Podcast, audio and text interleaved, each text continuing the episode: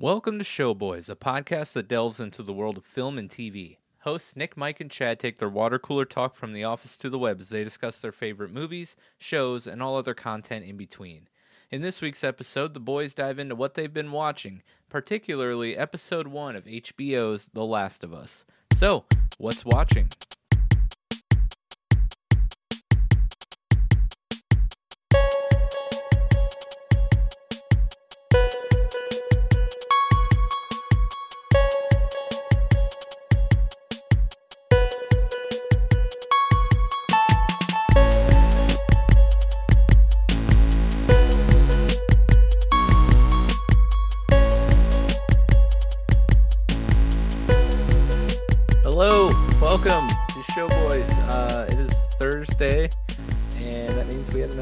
Episode for you, and we're excited. Um, got quite a few things to get into. Uh, a couple of of uh, shows to talk about.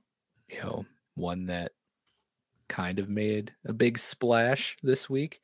Um, and we'll probably talk about some other random stuff. But anyways, uh, my name's Mike. I'm joined with my good friends Pixel Nick and Chadwick the Third.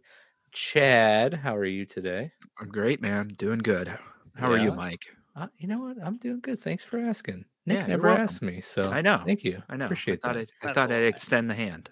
Yeah, I appreciate that. Nick just cusses at me every time I say anything to him. So you, you should see our Discord DMs. just him sending very mean gifts to me.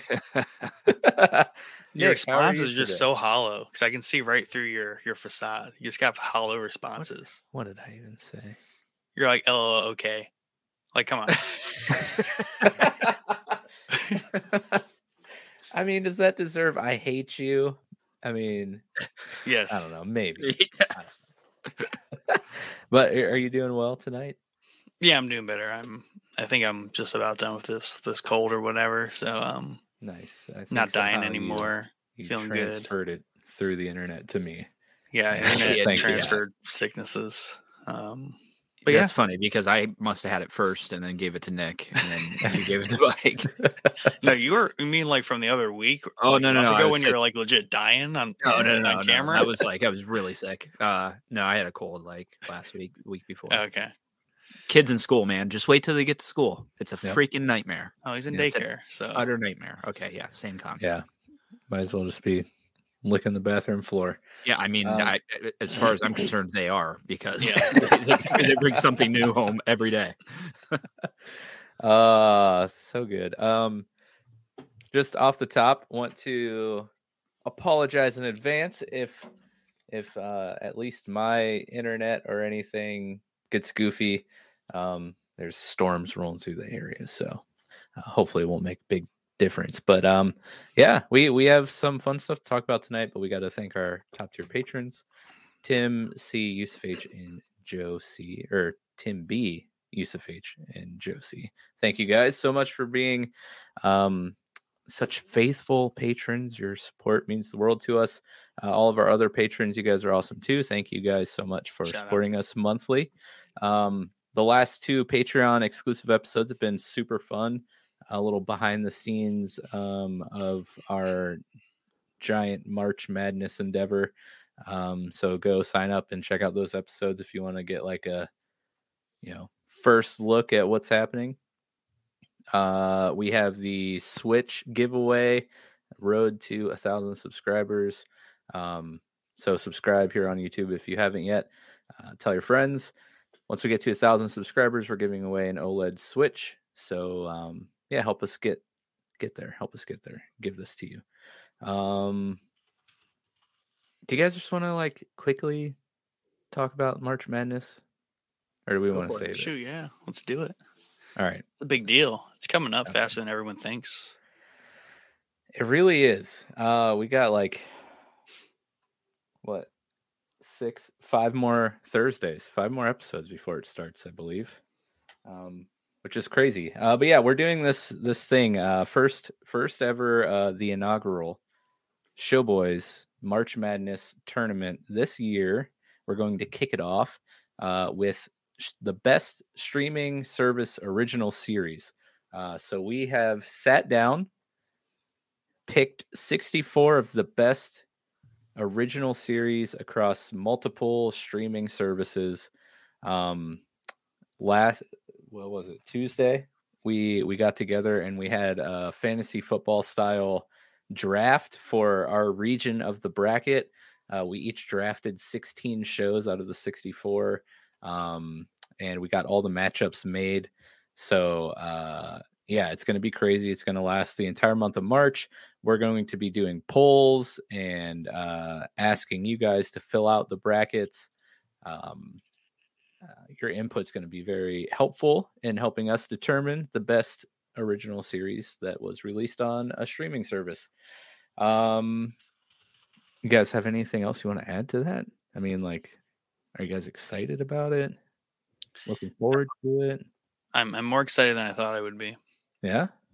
I just like I like the slight randomness to it, but like the controlled controlled, Controlled, ra- yeah. chaos. I I think for whatever reason, like it will replicate some real things about like actual March Madness, like the upsets, Well, we learned weird twists and turns.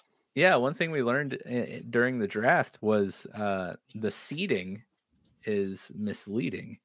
Uh, wow, that sounds really cheesy. Did not mean to rhyme that, but like uh, we the way we determine the seeding for our regions, we sorted our shows after we drafted them by the uh, average overall rating. We we took ratings from Rotten Tomatoes, Metacritic, and IMDb, averaged those out, and uh, of course, the highest rated show in our region is the number one seed. Lowest rated show is number sixteen. Um, and of course, we match them up the way uh, matchups are decided in seeding for the NCAA um, college basketball tournament. So, um, with that being said, shows like what was House of the Dragon like an, an eight or a 10 seed, yeah. which is Yeah. crazy. Um, so, seeding wise, there's probably going to be a lot of of upsets, quote unquote upsets, but um, yeah, I'm excited to see uh, how this works. It should be a lot of fun, uh, or it's going to suck really bad, and you guys are going to hate March because it's going to be the entire month. So, um, yeah, hopefully, if, if it's fun, it goes well. We'll we'll do it again with. I mean, this this is uh, able to be used for so many different kinds of topics. Um, so, I don't know. I'm I'm fun. Uh, do you guys have any any shows from your region that you're you're looking forward to in their matchups? Oh yeah, I do definitely, but I'm not going to talk about them. We'll we'll get to it in March. I, Yes. I, I, I got a couple couple exciting ones. I'm excited for. Nice.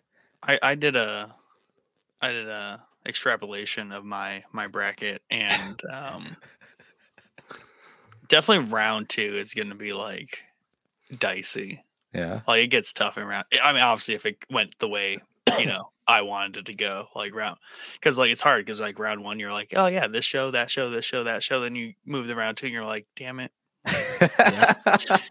yeah. Uh yeah, it's it's gonna be interesting. Um so the first basically all rounds leading up to the Elite Four, uh, we're all going to have uh, a say in the winners and losers for every region. It's going to be like a, a panel thing. We'll the four of us, well, the three of us, and then Dad, who's behind the scenes tonight. Thank you, sir, for hanging out back there.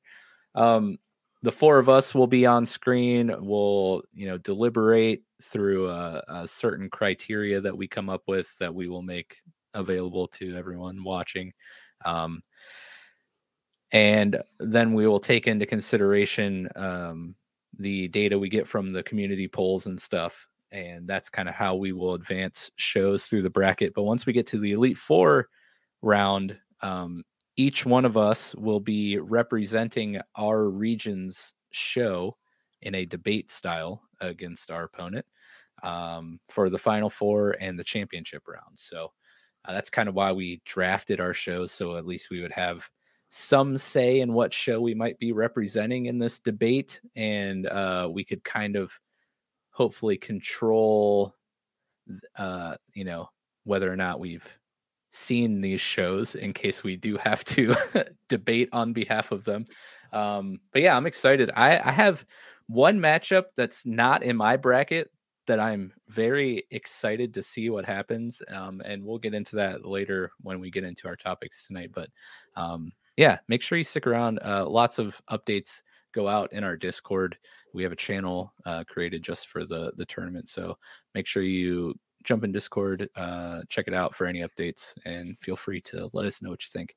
Um, Yeah, Yeah. and um, we're gonna be the poll. The first poll for round one will be going out soon. Once we uh, for sure have not kicked any any shows.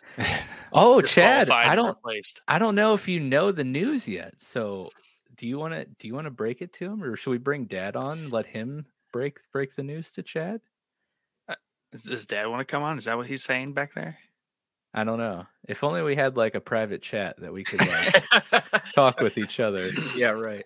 So, so Um, and he can always bring himself in. Like he has That, that. that ha- is that true. Power. He does have the power. So we'll take that as he doesn't. I he do.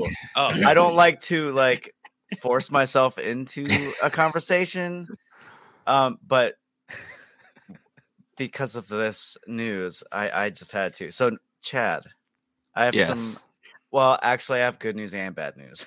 Yeah. Which- which- Okay. Which, do you want first? Which one do you want I, want, first? I certainly want the bad news first. You can't have it. Bosch is That's- back. Bosch is back. Let's Yeah. go. What got disqualified? Uh, okay, Orphan so Black. going through, I was gathering data um, f- to help with visual stuff, um, and I realized that Orphan Black is not actually a show that debuted on Prime itself. It was like a BBC show Very, originally or something, very, very Oh, sad wow. about and it. And then Oh. was picked up by Prime. Um, so of course, you know we have a lot of uh, stipulations to the what what shows were allowed into the tournament and what were not, which we will describe later on because that's good. That could take a, a hot minute. But since this wasn't technically a Prime original from the start, we had to kick it out. And then you know Who had and Orphan Black? Sad dad. Me. Said Dad. Dad did, so that's So why just- he got. But you're getting so- Bosch. Yeah. Yeah, you Well- got that wrapped up into a nice little bow, don't you? I re- oh darn, I'm losing the show. Yeah. I, I plan I planned it. Um Yeah. actually it doesn't hurt or help me. It's the same exact rating. Oh really? as That's the kicker. Yeah, yeah. that- so that his worked out. matchup remains the same, except you know, take out Orphan Black and Bosch is in its place. Yeah. Uh, but I, while again, while I was doing this, I came across an HBO Max show where I was like, yeah, this started way before like HBO Go or HBO Match was, Max was a thing. So we probably should do something about it. And then um, I didn't say anything, and I posted all the shows in Discord that made the tournament, and it was pointed out in there. So um, now we have to do something The about it. diligent Discord crew. Yes. what show is Old that? Ben from Dragoon Effect. Um, it is Silicon uh, Valley. Silicon, Valley. yeah. Oh so yeah. we're gonna need to find an HBO Max. It show to technically- go into its place. Gets the Game of Thrones banhammer. Yeah. Yeah. So Yeah. Bummer. Big So sad. okay. bye. um, See ya. okay, bye. see you later, Dad. But yeah, how do you feel? Bosch is in, man. I know that. that I'm was a excited, big, man. big I thing. yeah. Yeah, we talked about it when we were doing the draft. I was flabbergasted that it didn't make the cut, so I'm excited that uh, that it snuck its way back in there. It's a phenomenal show. Phenomenal show. Well, here, I mean, I know this isn't how it works because it's just you're not supposed to put this stuff out into the public when, eh, amongst a, a draft team. But like, you trade him for Bosch, get Bosch, or I'll trade him for Bosch, and then you trade me for House of the Dragon and Bosch. yeah, and we're all just happy. You get Bosch, I get House Everybody's of the happy. Dragon. except for I don't, I don't It's know what not Yeah, Dan Dan. gets though. Yeah. Oh, let's, let's You got to give us something good. Um but yeah th- there's also a little sneak peek too because i i did not reveal in discord who has what show just what shows made it and what platforms they were on. So um little inside information leaking out already. Got to get some of that uh whatever that tape is in the infomercial that dude's always slapping on like leaky pipes or Oh, whatever. um Oh, I think I already got a replacement for that show. okay Maybe. let's hear it let's hear it. You want to hear it. now? yeah pitch it. Chernobyl oh all Oh. day, that's Hell that's a good one i All think day. that works and I'm pretty sure that came out on HBO Max. It did. It was a Yeah, couple, it- a couple years ago. Yeah, boom. Thank you. I There get you go. Chernobyl. Uh, we shall update the logs. This might me- mess up matchup. Hopefully, it's the same okay. rating. Actually, Silicon Valley is my highest rating, so and Chernobyl is really good. So there's a chance There's a chance. there's an even swap there. So you're Yeah. saying there's a chance. But but if Um, it's any lower than Silicon Valley, my average drops to the lowest of the four brackets. Well, hey, you know what? This is actually. Do you, do you want to segue into this now and get to the random stuff afterwards? Because Yeah. Uh, one of the things we want to talk about tonight, of course, is the uh, series premiere of The Last of Us on HBO Max, which, of course, was um, co-written. Did Neil Druckmann write the series too? I Or think did he he's a he's a as, like, writer, a producer. Okay. Uh, Uh, yeah, well, they, they had a list way- of uh, all his titles. He's got a couple of them. So Right. Uh, Craig Mazin, though, the guy from Chernobyl, is uh, also tag teaming The Last of Us with Neil. Um, so, yeah, perfect, unintentional, unplanned segue into one of Yeah. topics tonight. uh, you guys, you guys saw the episode. What'd you think? Yeah. So uh yeah, I thought it was really fucking good to be honest with you. Um and I went into it with uh very very low expectations because I know typically how video game stuff goes. Um and it blew me away, dude. Uh the opening scene is very I know I, I won't say it's shot for shot from the game, but there are a lot of shots from the game that made it into the opening outbreak um yeah it's just so much and i would really even though i love pedro i was not sold on him being joel i'm now fully on board with him being joel Same. uh same with uh i don't know her name little Ellie. little mormont yeah yeah, yeah. um i was not sold on her again totally sold on her i think she's she's an awesome she's playing ellie awesome so far uh i i feel like back in the day maybe like juno era ellen page would have been the appropriate and i think that she might be even tried to sue the game for her likeness or something stupid like that think back you're in the day, right. but um yeah i thought it was great dude yeah Yeah. Uh, dude, Pedro crushed it. Yeah. Absolutely crushed it. Yeah. Um, and and just the like the little like there's just little like breadcrumbs they leave you in the beginning of the episode. So when they're sitting around eating breakfast um they hear on the radio something's going on in indonesia and they describe it. Mhm. and that city has the biggest flour mill in the world. Um and if you notice at the beginning of the episode sarah does not eat anything that would have flour in it. She doesn't eat the biscuits. She doesn't eat the cookies. And then her dad doesn't bring the birthday cake home i'm like dude that is like so freaking cool that it's just a like if you're not paying attention you totally miss that completely yeah. um but yeah really cool really cool Let me see if this shows up on the screen. Um, okay, that is very tiny. So, yeah, um, can can you throw that uh like on your browser and share your screen? We'll throw it up on the screen somehow. Um, to say I've been waiting for this show for a long time is like the most absurd understatement yeah like I could possibly make. And this image, if we can get it up on the screen, will show you why. Um,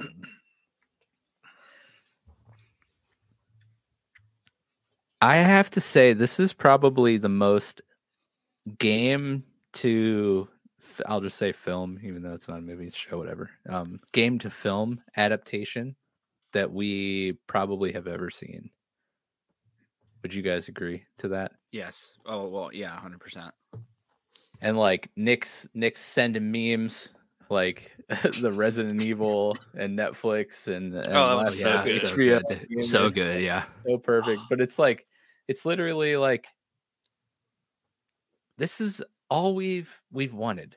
That's Just it tell us the same story but with real people right What? yeah I- and it's so lost on them it's amazing I just want I want the like behind the scenes, the making of eventually, and I want to I want to see the scene in in the room or whatever when they're like, yeah, let's just like follow the game. Someone just says really Yeah, loudly yeah, out of yeah, out of tone, yeah. and everyone's just like, yeah. yeah all right here's the image it's kind it's it's kind of small but uh Heck are we looking at stupid Facebook? this is a post from my first foray into podcasting. Um, shout out the loading bar. Um, March 10th, 2014. Here's the episode name. Episode two, Facebook redesign, Bitcoin, something else. The Last of Us movie. I Yeah. talked about the Last of Us movie announcement in March of 2014, and I've Yeah. been so excitedly waiting for this to hit the screen in any capacity for nine years. Yeah. I mean, it's been- uh I have been waiting for this for nine years. yeah, which is funny because that's like that's only like a year after the game came out. I think Yeah. the game came out in 2013. So That is correct. uh so yeah, that's funny. I I hope that my my hope for this is I I think this series is going to be phenomenal. I don't think we got like a like a diamond in the rough in the first episode. I think the whole thing's going to be great. My hope is that Naughty Dog continues to tell their stories in this medium, and I would love to see Uncharted uh, picked up by HBO and kind of drop the. I like the Tom Holland thing. Isn't It it is too what it late, though? is. No, why? I don't know. He's, Netflix didn't do something goofy like buy the rights to Uncharted for eternity. No, Mm. I doubt it. Yeah, Yeah, look, I doubt that, it. look that up. Um, but yeah, I mean that would be that would be interesting. Um, one one thing to note that I saw floating around the internet, uh, and by floating around the internet, it was an article referencing the creators of the game. Uh, season one's going to tell Last of Us Part One story com- from completion. Um, and they said that the the series is only going to cover the stories in game. So two seasons. Two seasons, yeah, yeah, it makes sense. Um, I was worried about that because I, I think there this has got nine episodes in this first season, and I was thinking like, you disagree with what? It can be two seasons for the two parts. Well, no, no, no. I, I'm I'm on board with that. I'm on. I'm not on board with the nine episodes. Um, I'm not on board we'll with the see. two seasons. you're not I on think it'll with Two seasons per game. That. Yeah, that would be. I feel like that would be more appropriate. It feels like nine episodes. They have a chance to rush it, but at the end of the day, The Last of Us is only like a 14 hour game. So if you cut out all the gamey stuff that you're doing in those 14 hours, then, True.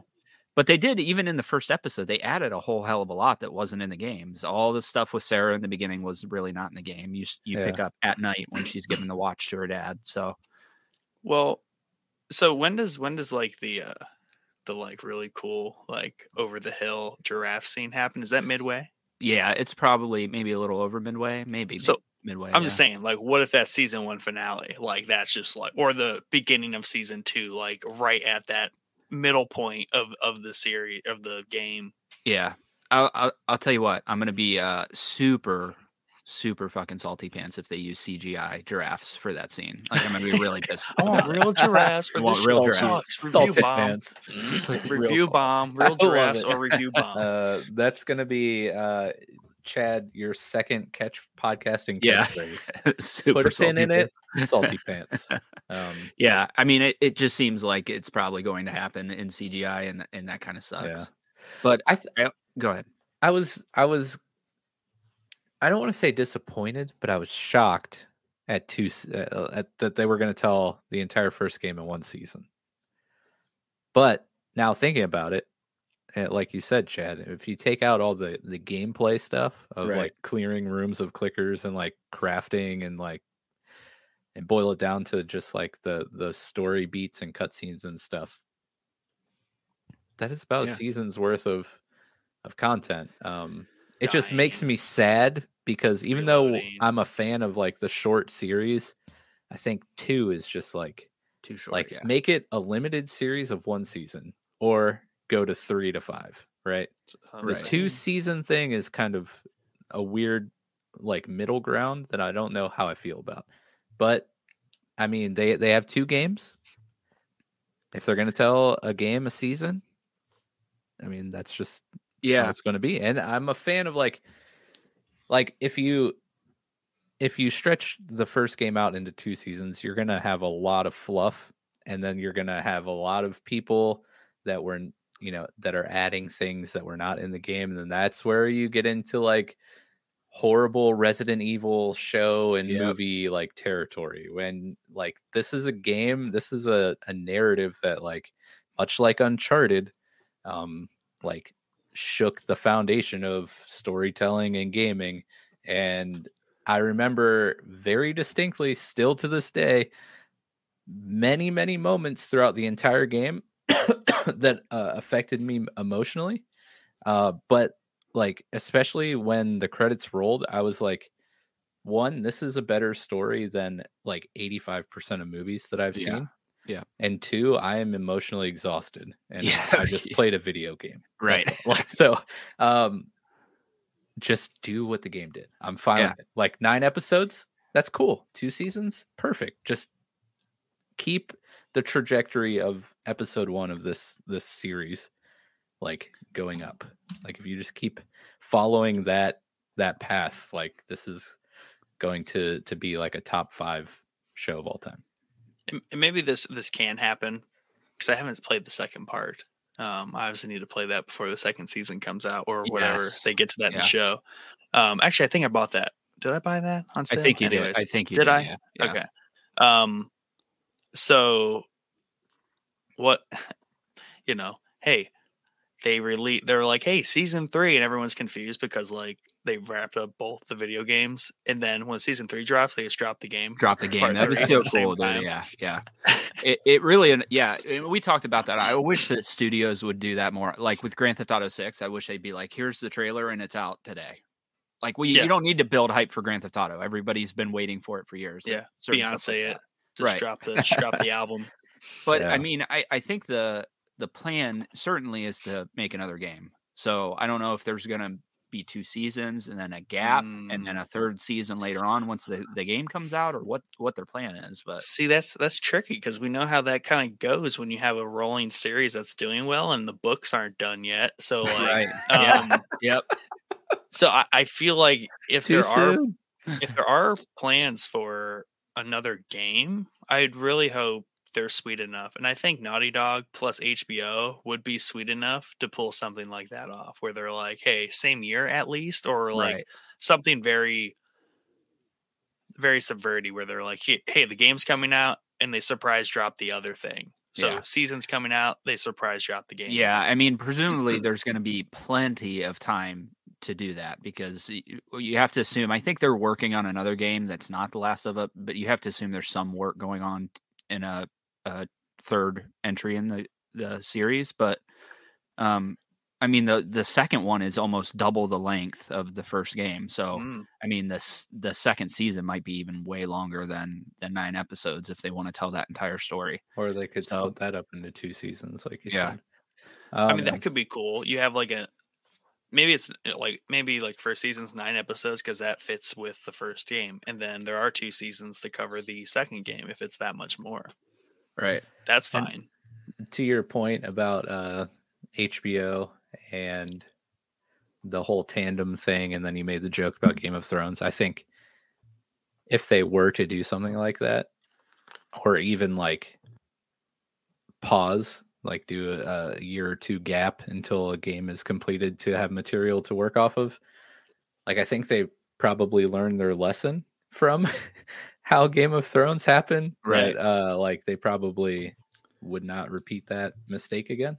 Yeah. Um, but I will this- say, go ahead, go ahead. No, I was, I was gonna say, especially this day and age, like it's every there's just so much crap out there, and everyone's so plugged into what they like that there is nothing wrong with taking a few plus years off between the seasons of a show and like look at look at the Clone Wars. There was like five years before the last season aired, and like no one even knew if it was really coming.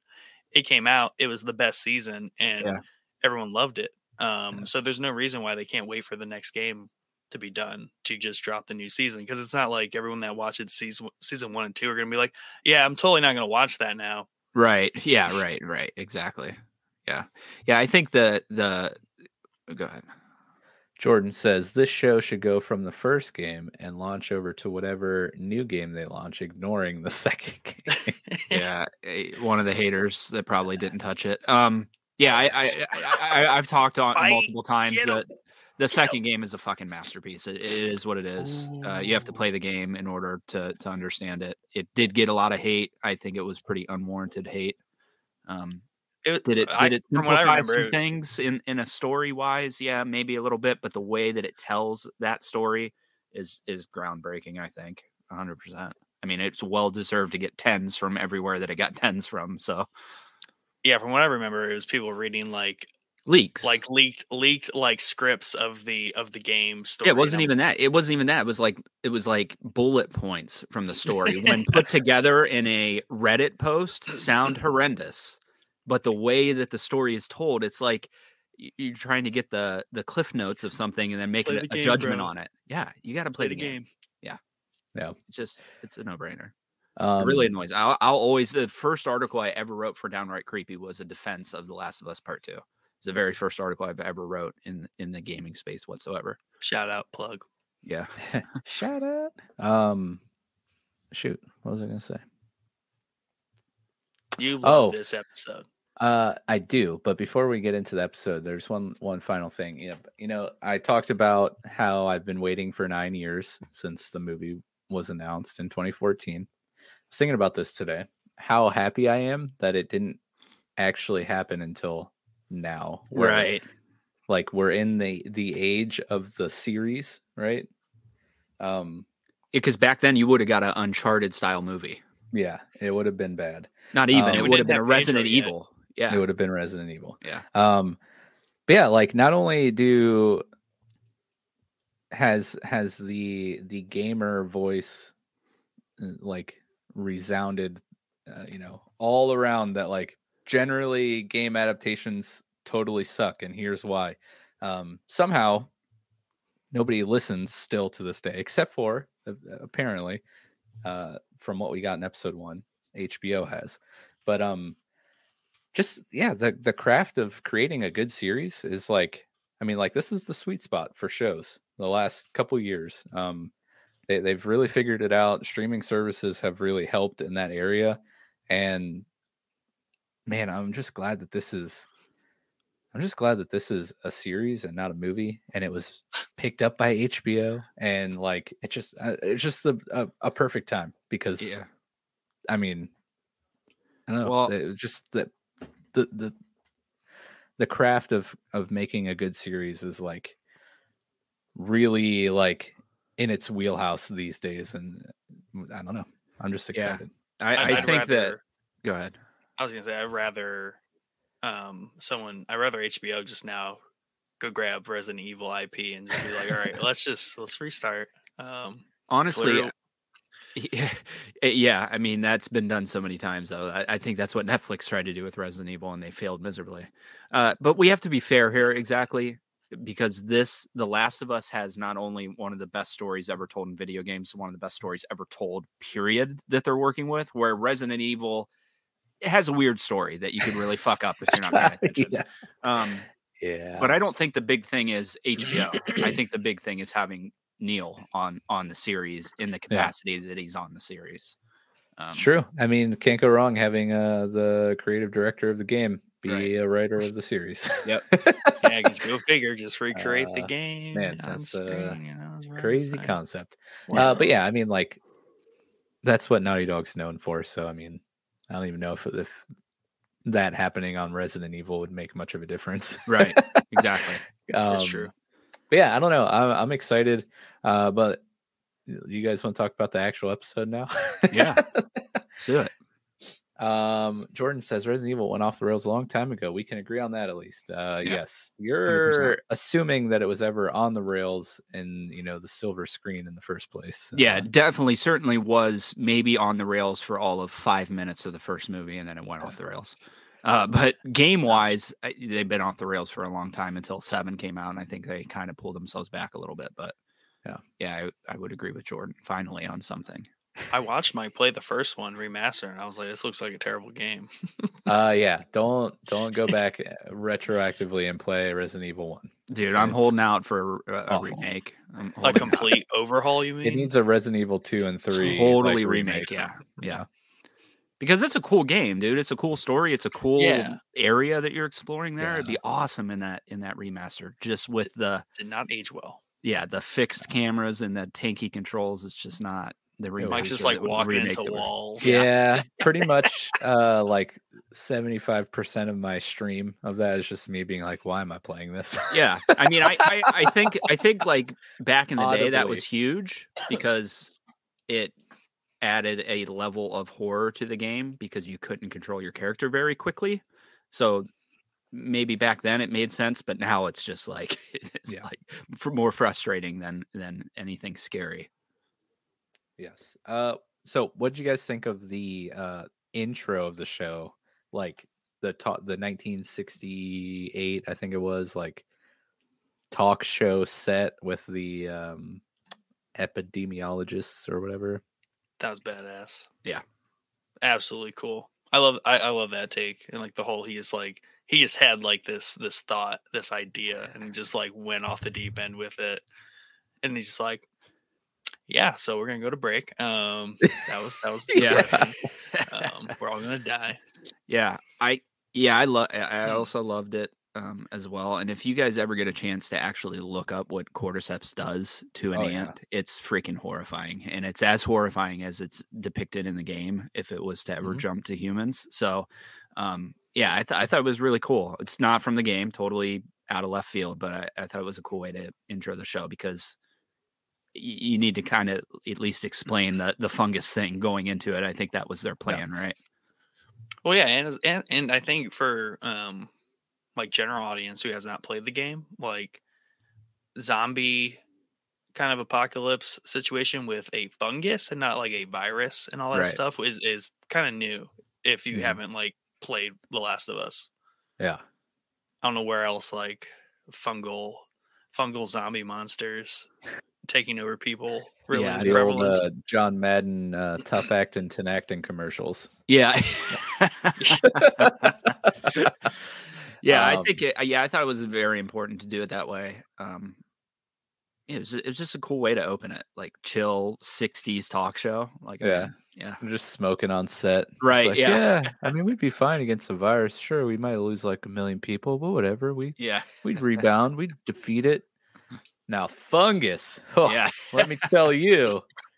Um, yeah, that no, this is really cool. And then I just it just goes right into the intro, like the, the, the opening Game of Thrones, the Game of Thrones intro treatment. the the the moving mm. fungus style, very Game of Thrones, House of Dragon like. Yeah. But they kept the the song. song, dude. Oh, dude, Oh, as I was I heard so it, happy. yeah, as soon as I freaking heard it, dude, I was like, so good, man. This is so awesome. See, you don't even have to change the music, guys. No. Like, Yeah. just keep, Keep it. it. same. Just keep Like, it. oh, oh, do we need to get composer? Do we need to rescore anything? Nah. Uh, they did though. well, they they oh. did get a new uh composer, but it doesn't matter because they kept like Yeah. the the vibe and and at least for the opening credit song, it is like legit the theme from the game. Right. Um, but yeah, uh, I mean, so many similarities uh, between the game and and what we saw on the screen. My personal favorite is um, the moment they're in the truck to the moment that Sarah uh, bites the dust. Like that, literally is the opening of the game. Game almost almost scene for scene. Yeah. like it Yeah. was so good. The Yeah. whole time I'm like, oh my gosh, this is amazing. So- this is literally what I've wanted from Yeah. every video game adaptation ever. Like you guys did it. Right. Yeah. I uh I agree with you. As I was watching it the first time in my memory, I was like, this is literally scene for scene, maybe even word for word. Um, but I did replay through the first part of the game, and there's there's a lot added to that scene in the show. Uh, Yeah. There's no plane in, in in the scene in the show. But Which was there's like awesome. there's Yes. multiple scenes that are literally identical. When they pull up to the sign and the cop cars go to the left, they go the same direction. The only thing Yep. that's different from the game is The barns on the, wrong barns on the other road. side of the of the yep Yeah, dude, uh, I loved it. And you have like, it's not only that they like kept the the truck coming to the thing and the the cop car coming, the turn the same, all the things along the road the same, but the camera perspective Mhm. yeah is the exact same from the game. You're sitting in the back seat, Right. looking out the front window. It's But like it's they- not like it's not like weird though. Like they Yeah. don't. It's it's not. It doesn't look out of place the way that's set up either. You know. no yeah It- because I what was that? I think Hawkeye did a scene like that in a car, like a one shot like actually that. was So a very cool scene. I love Right. that one. so And, yeah, um, I was I it's been a while since I've played The Last of Us. Um it's not a game I've played twice. Um yeah, same here. yeah. so watching that opening sequence, I was just like, man, this is so cool. One, because it's like it's like this weird, like eerie familiar, because it's like I've seen this all. I've literally played this all, but like it's far enough in my in the recess of my memory where it's still like new but familiar. It's like deja vu. That's what it Yeah, is. yeah, and yeah. especially when they're yeah, they're driving through the field and that whole thing, I was just like, man, this is nuts. Um I, I and- love when they get into the town and like it's like dark. You can only see the headlights in the truck, and you see the people running, and it's just like I don't know the the coordination of shooting that probably was pretty crazy. I, I- text I text Chad um, because that's also like my favorite part of apo- apocalyptic zombie anything type shows is this like just Yeah. existential dread sequence of just like it's all falling apart. I coulda used, like, another third. happening of it. Yeah, I could use like Yeah. another thirty minutes of it, but also I was glad it was kind of over because it's just it's just so stressful. Um, Yeah, It- they do. They're, yeah, yeah. You're right on the stress, the stress thing, because a lot happens in that scene, man. A lot is going on in that scene. It's that's kind of something I want to touch on too. Is like uh, I love that in a, a quiet place too. You Mhm. get the the moment that it happens. Yeah, Uh, that's why I love the first season of Black Summer. It's an entire season of the initial outbreak happening. yeah. I need to watch. Yeah, I need to watch that. Uh, Fear the Walking Dead. I love. Yeah, First season. Amazing because Yep. it's that's exactly what it is. It's the you're dropped into everyday society and you see the outbreak slowly start to happen and then when it happens it's like pure chaos. right. like that is like apocalyptic stories are always fascinating to me um less about whatever the source of of dread is um like the the zombies or you know monsters in quiet place whatever. Uh it's always fascinating to me because it's like the this this always makes me probably sound stupid when i say this but i'm gonna say it anyways because it's how i feel. It's like the most what what could be the most realistic depiction of a collapse of our societal infrastructure?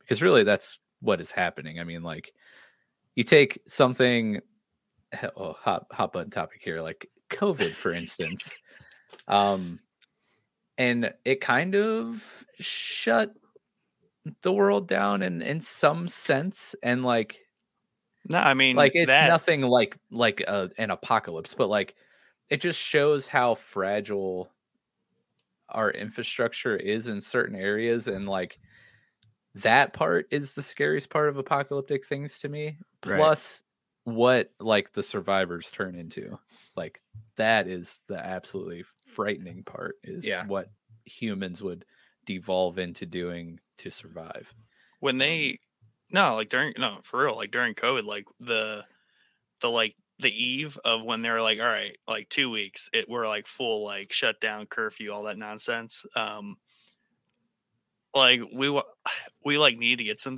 things and like we just need to go out anyways and it was like should we go out? I'm like yeah we should go out because it's it's probably it's gotta be sweet not sweet but like yeah sweet like weird out there and like we drove to the strip um and just like down the highway and just like it was eerie like no one Yeah. was out like it like everything was gone it was like a thursday friday night like bizarre right um Yeah. and i'll never forget it because it was it was absolutely bizarre because everything was just out of place everyone was not out and like you go in the stores like there's just that weird feeling because it's like no one really knows anything at Right. all. it's Yeah. like Well, I mean, yeah, the COVID thing was like, at least for me, who's like the the internet nerd, I was at that strange at the time, and you know, watching videos coming out of Hong Kong, I was like, dude, this is fucking bad.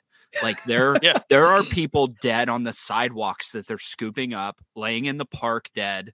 They're they're welding doors shut to pe- keep people in their buildings. Not thinking to myself, it's like a freaking dictatorship over there. You know what I mean? I'm just thinking like, holy Uh, shit, a culmination of two terrible things. two terrible things.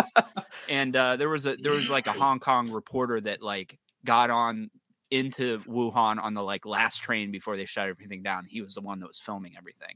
But like people in Tyvek suits tackling people in the park, like, dude, Yeah. this this is bad. So when they came over when they started talking that like, hey, maybe this is this might be bad, I was like.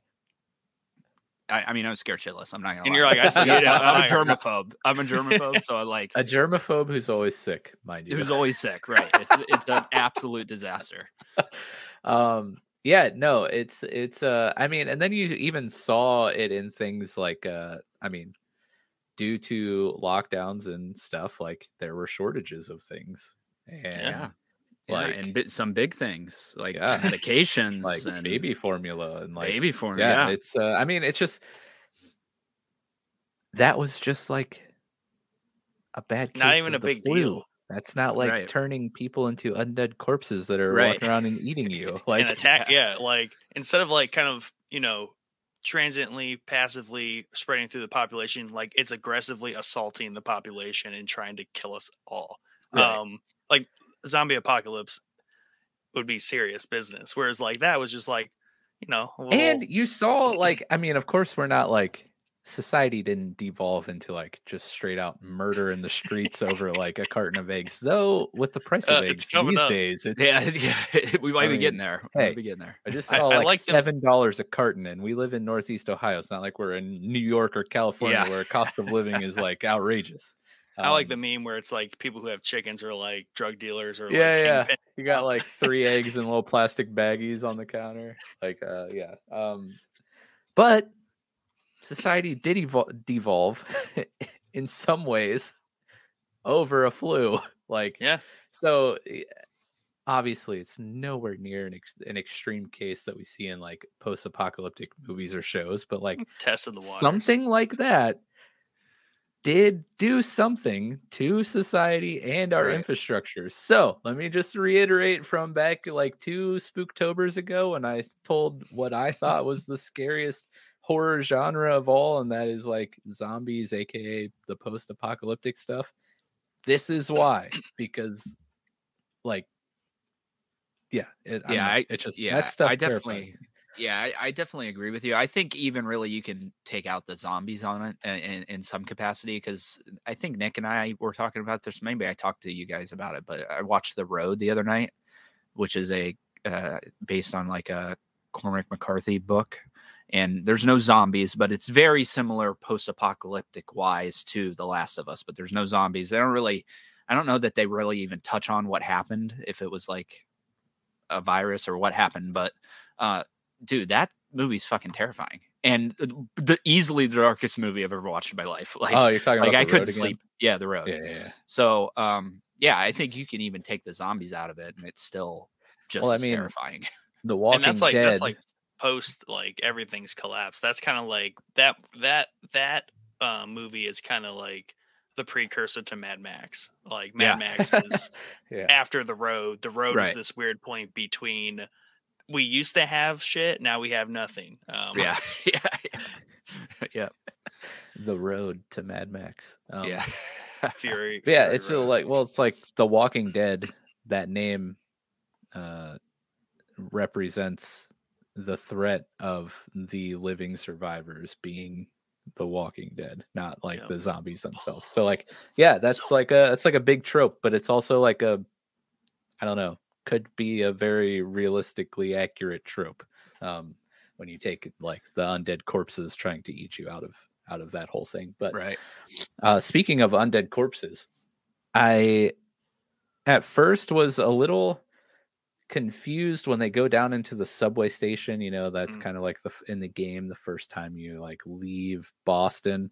So I was like waiting for the the masks to come on, right? Because you know, Yeah. the pores and stuff. But they they took that aspect out, and it's just transmitted from the carriers, the infected. Like, uh, like when you saw in Sarah's encounter with the neighbors, like the the old granny was not like eating that person. It was just like pouring sticking her, nasty fungus tendrils into Yeah. the other person to infect it. And uh, I watch, I, I love watching new Rockstar breakdowns. I don't know if you guys know that YouTube Yeah. channel. I'm sure you do. It's pretty big.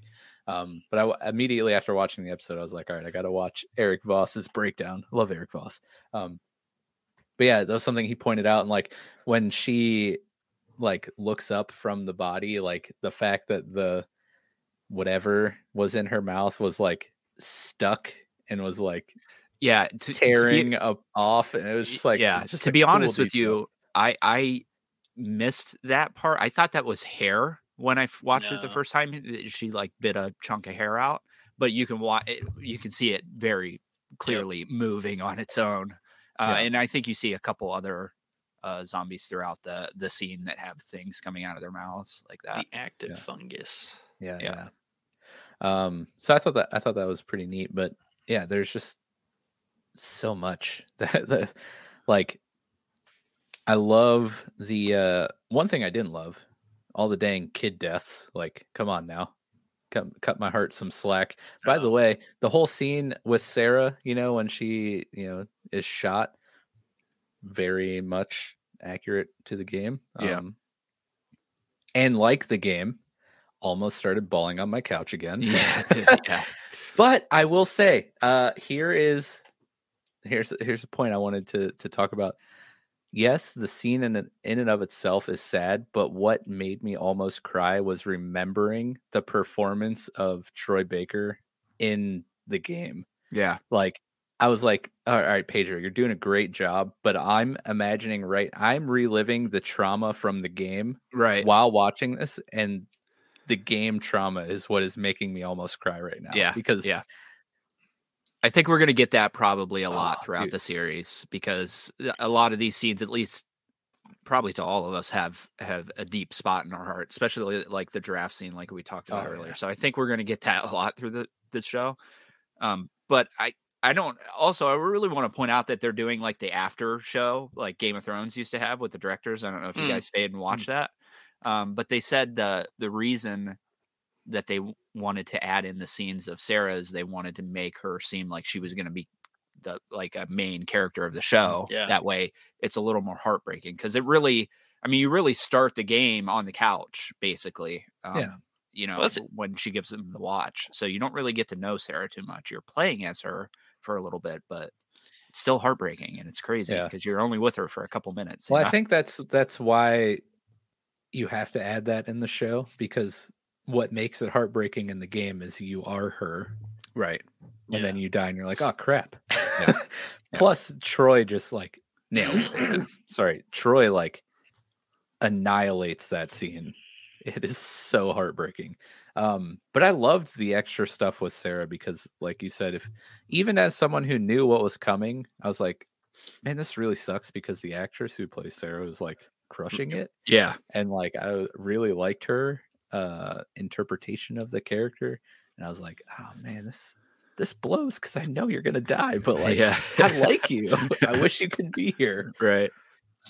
I tried. I tried to get Aaron to watch this with me, and then like while I was watching, I was thinking, I was like, "Can I? Should I have her like rewatch this episode with me?" But then I was thinking at the same time, like, well, there's that weird thing where it's like, oh yeah, his daughter uh, definitely doesn't make it more than 15 minutes into this whole series. Like she's dead. Um, Yeah. 20 years later, right? So like Right. that's so abrasive for non, not people who are not familiar with the game.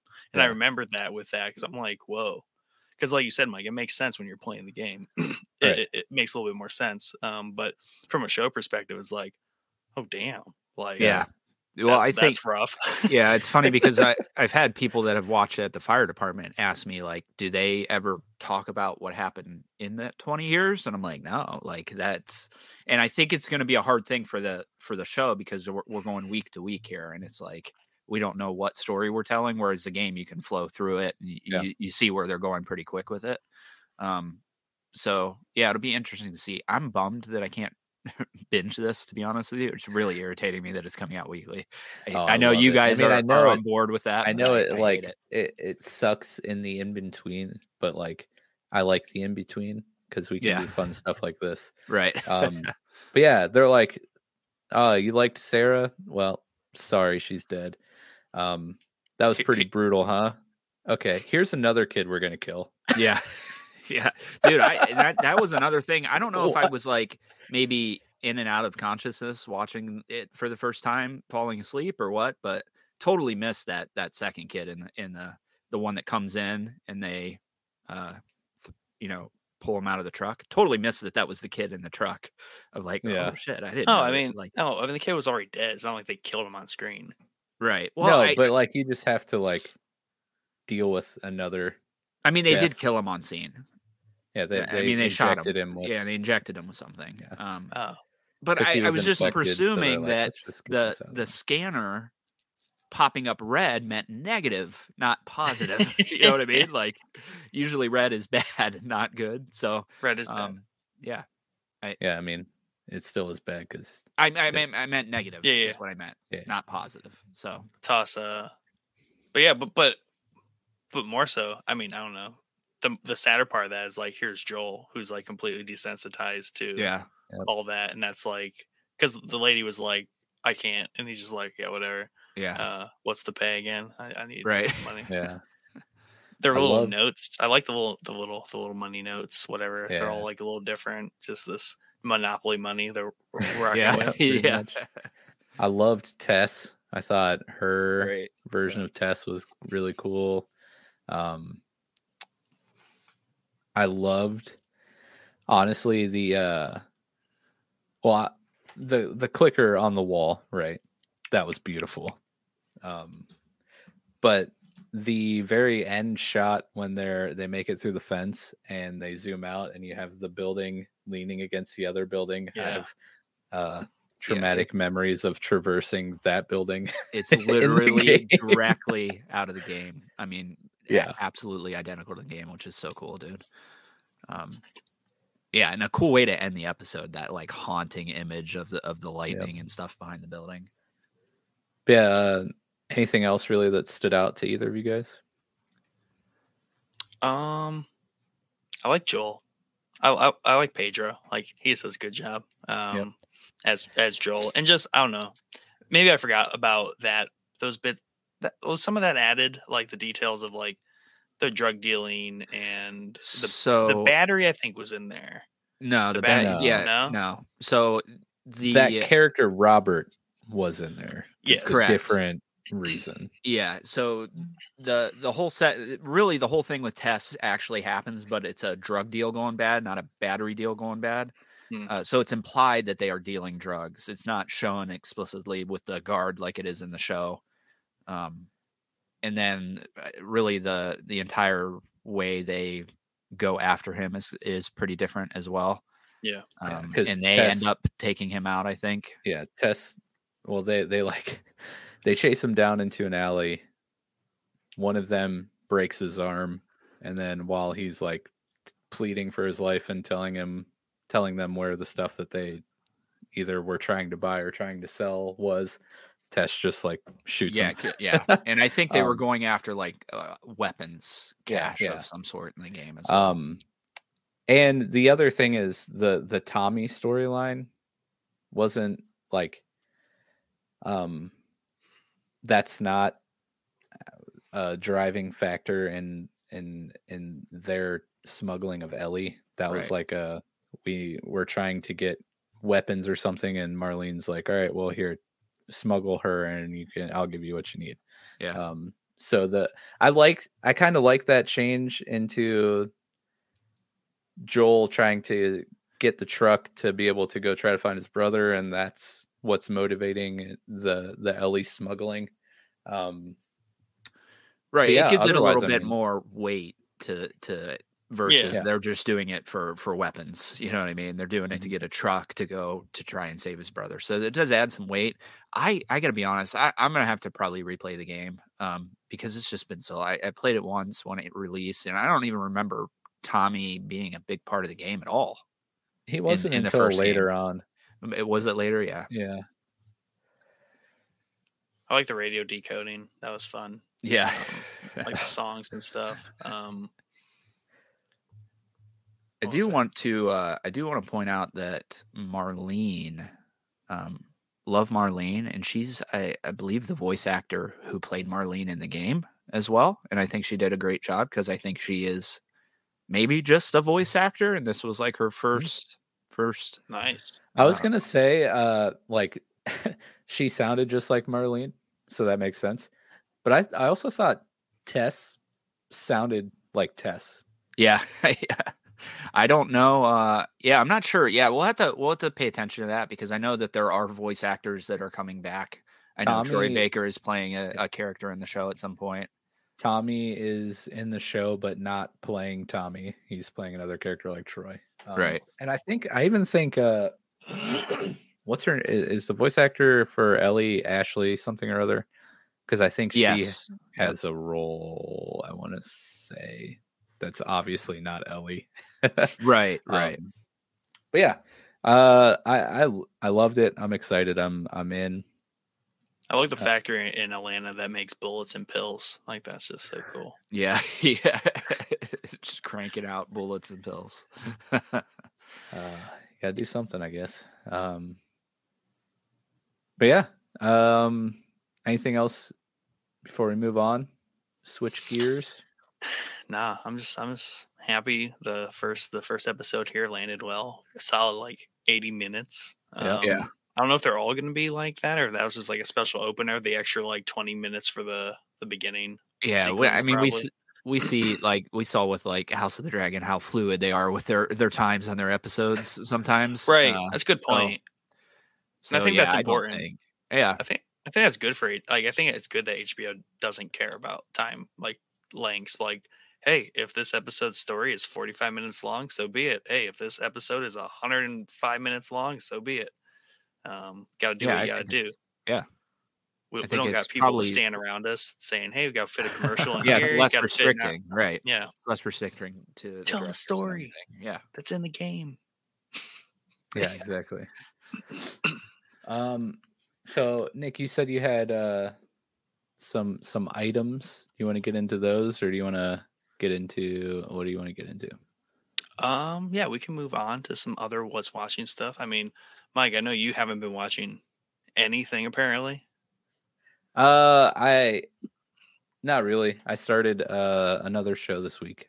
Yikes. um obviously keeping up with the chosen um they have two episodes left in season three uh but they don't release until Dang.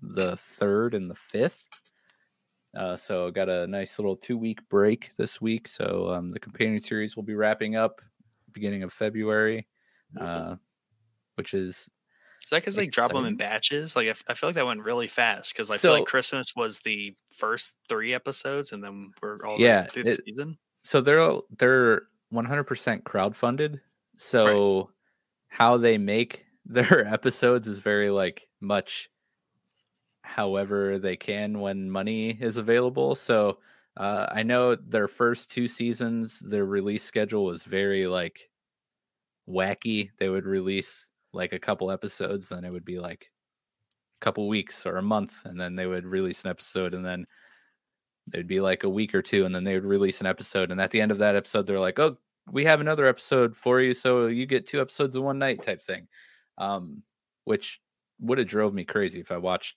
current um yeah, but i didn't watch current. I i caught up um last year uh but this year i think they were fully funded at the start of filming so um they were able to film everything and do post on almost everything except for the last two episodes so the first six episodes of season three were released weekly um which was nice um they also did a cool thing the premiere they did the first two episodes with a theatrical release like we have talked about like streaming things should incorporate theaters more they did Yeah. that like a couple weeks before the season hit the streaming services which i thought was really cool and they're doing the same thing with the last two episodes they'll be hitting theaters the weekend um, that that episode hits the streaming service so so I think it's really cool they're incorporating that. I mean, obviously they're incorporating that to bring in more money to help them be able to create more. Um, but hey, any chance you get to go to the theaters, pretty cool. On, on that theater topic, and we've discussed this so much. But what is stopping one of these theaters from striking a deal with, especially someone like HBO, who has timed releases of their shows, right? Nine o'clock Sunday nights. Yeah, yeah. What stops them from saying, like Cinemark being like, "Hey, um, this Sunday, like for The Last of Us, could we just live stream the freaking thing?" And I, I know like theaters have like special formats and all that stuff. Nothing because the chosen did it. Yeah, so why? Well, I'll tell you, I think it's HBO. It's i- i- in your in your story. It's HBO because they wanted to do that with Game of Thrones. They wanted to want you release those on- episodes in the theaters, and they, They, wouldn't let they them. want you on So- their their Right. platform. you okay okay you have to pay the theater obviously for the price of admission but you also have to like Log You get a- HBO. You get a cut Yeah. of that too. Like HBO would make money from ticket sales. that's what i'm Right. saying yeah like they get a, they get that cut odds people are- the show Anyone going to watch one episode of a series probably has HBO Max. Why Right. would you go watch one episode of a series if you're if you don't plan on watching the rest of the series? So Yeah. they're still going to get like money from their platform subscription. They just they just want that that juicy here's how many people viewed the the series right. premiere. there's ways to track that i i just think it should be much more fluid they can come off their Agreed. Their horse Because because we, we talked about that with Stranger Things. Yeah. Large format like some like especially finale finales right um and there's no reason like i would like some people wouldn't watch an episode and be like wow i should actually just go watch this again at the theater because i need a really big screen to see that opening sequence in itself right because that's just flooring Yeah. Yeah. Um. So bes- besides watching uh, The Chosen, um, and now The Last of Us, uh, for research purposes, of course, for March Madness. Um, oh, and we're doing Mr. Robot for Throwback Thursdays. Uh, Yep. So I guess I have been watching things. Uh, but for research purposes, I decided to re-log into Apple TV Plus and um, take a crack at Severance. Uh, this was a show that I is that one of your shows No, it's actually in Oh. Dad's bracket. Ah, spoiler alert. Um, have Yeah. you seen everything in your bracket then in my bracket, everything except i'm just probably- surprised you're watching a show that's not in your in bracket if there are shows bracket. Yeah. Well, I mean, because I I'm, I have input on everyone's You're just gonna wipe them out. You told us not to wipe shows out just because. No, no, no. But no, I have to be able to like we have to be able to have an educated opinion on each matchup, right? you're Um, anticipating Severance is going far, so we need to be more up to speed on the ones that we think are going to make it. Plus, it's a Yeah. show that I started like several months ago. Watched the first episode and then got distracted by other things. Um, but yeah, I was like, all right, Chosen. Severance. It's one season. This will be an easy, easy one to catch up on. To be educated for the first round of the tournament here, and holy crap, it's so good. Like I loved the first episode that I saw, um, but again, for whatever reason, th- th- life gets crazy and I got distracted. Um, and Better than The Last of Us didn't go back. episode one. Mm, I mean, That's not bad. It's- That's not it's bad right there. It's right Okay. there. I don't think it's better, but I don't think it's worse. It's different. It's a different topic, right? But um Yeah. uh I've watched I started it yesterday and I'm on episode I've I've seen through episode 7 of 9. Got to love being able to watch stuff while you work. Um yeah. it is super good. The concept so so good. It's so mind bending and frankly uh this is the matchup in the tournament. I'm not going to say what it's matched up to matched up against yet cuz I don't want to reveal the matchups, but this matchup in round 1 is probably my most anticipated matchup to talk about because everything it does its opponent tries to do, but like is either does it mediocre or fails at it. oh wow. so Oh, I see Um, it. Yeah, spicy. the the main concept of severance uh they've developed a technology that allows you to sever your brain, right, into um in into parts that you can turn on and off depending on where you are. So its its application in the show for the majority of of its application is used to separate your work life from your personal life. So when the character goes into work, he like forgets every like when I say forgets every I mean he has no recollection whatsoever of his outside person. All he knows when he goes into work is where he works. Like when That's he like a gets Black Mirror when- episode. when he gets into the elevator and goes up to leave the office, that version of him never leaves the elevator. So when he goes into work the next day, he that work version of him never left work, right? Similarly, the outside version of a person who is severed has zero recollection of anything inside work. The guy just knows he works at at company A. He goes there, they pay him.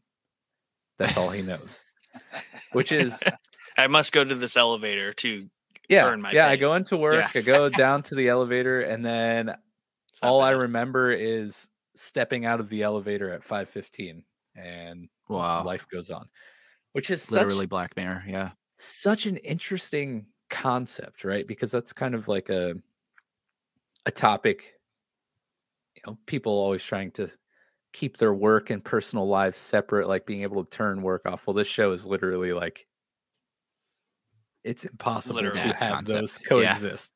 Right. But the the thing about the show is like, um, it's like a controversial topic in the show, right? Like people think it's not really uh taboo. morally correct to be able to do that because it, it poses the question of well is your they call the the work version the they're called innies and the non-work version are called outies. outies Oh god. Oh, so they're like like are the innies just like a slave are they actually a now a separate and unique Yeah. person or are they just a part of you right Okay, Like- does it explain how mm-hmm. the separ- the severance is happening?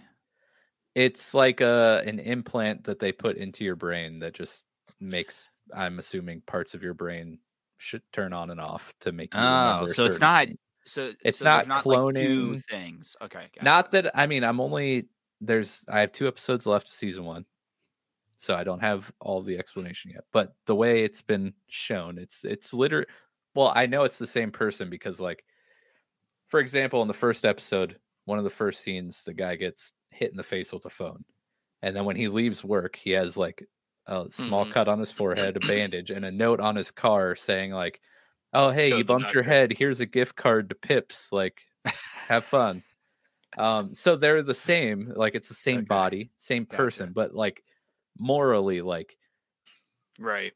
is this did you just like create a slave right that only exists inside the confines of this office and like yeah they bring up a lot of really interesting things the characters are really good some of them are like really great caricatures of like character archetypes and they Yeah, go yeah. over the top and i love it um I think- I think- visually it's amazing but it's like everything that the opponent in the tournament like i wish they would do and what i think they're trying to do conceptually with albeit it's a different concept but equally as mind bending they just do it like head and shoulders like above the the opponent here and it's i'm, I'm excited for that matchup I feel like I feel like that's advantageous for the person and also advantageous for the company, but morally questionable for the company because the company Yeah. kind of has a slave at that point. More, um, morally, the person should be okay-ish because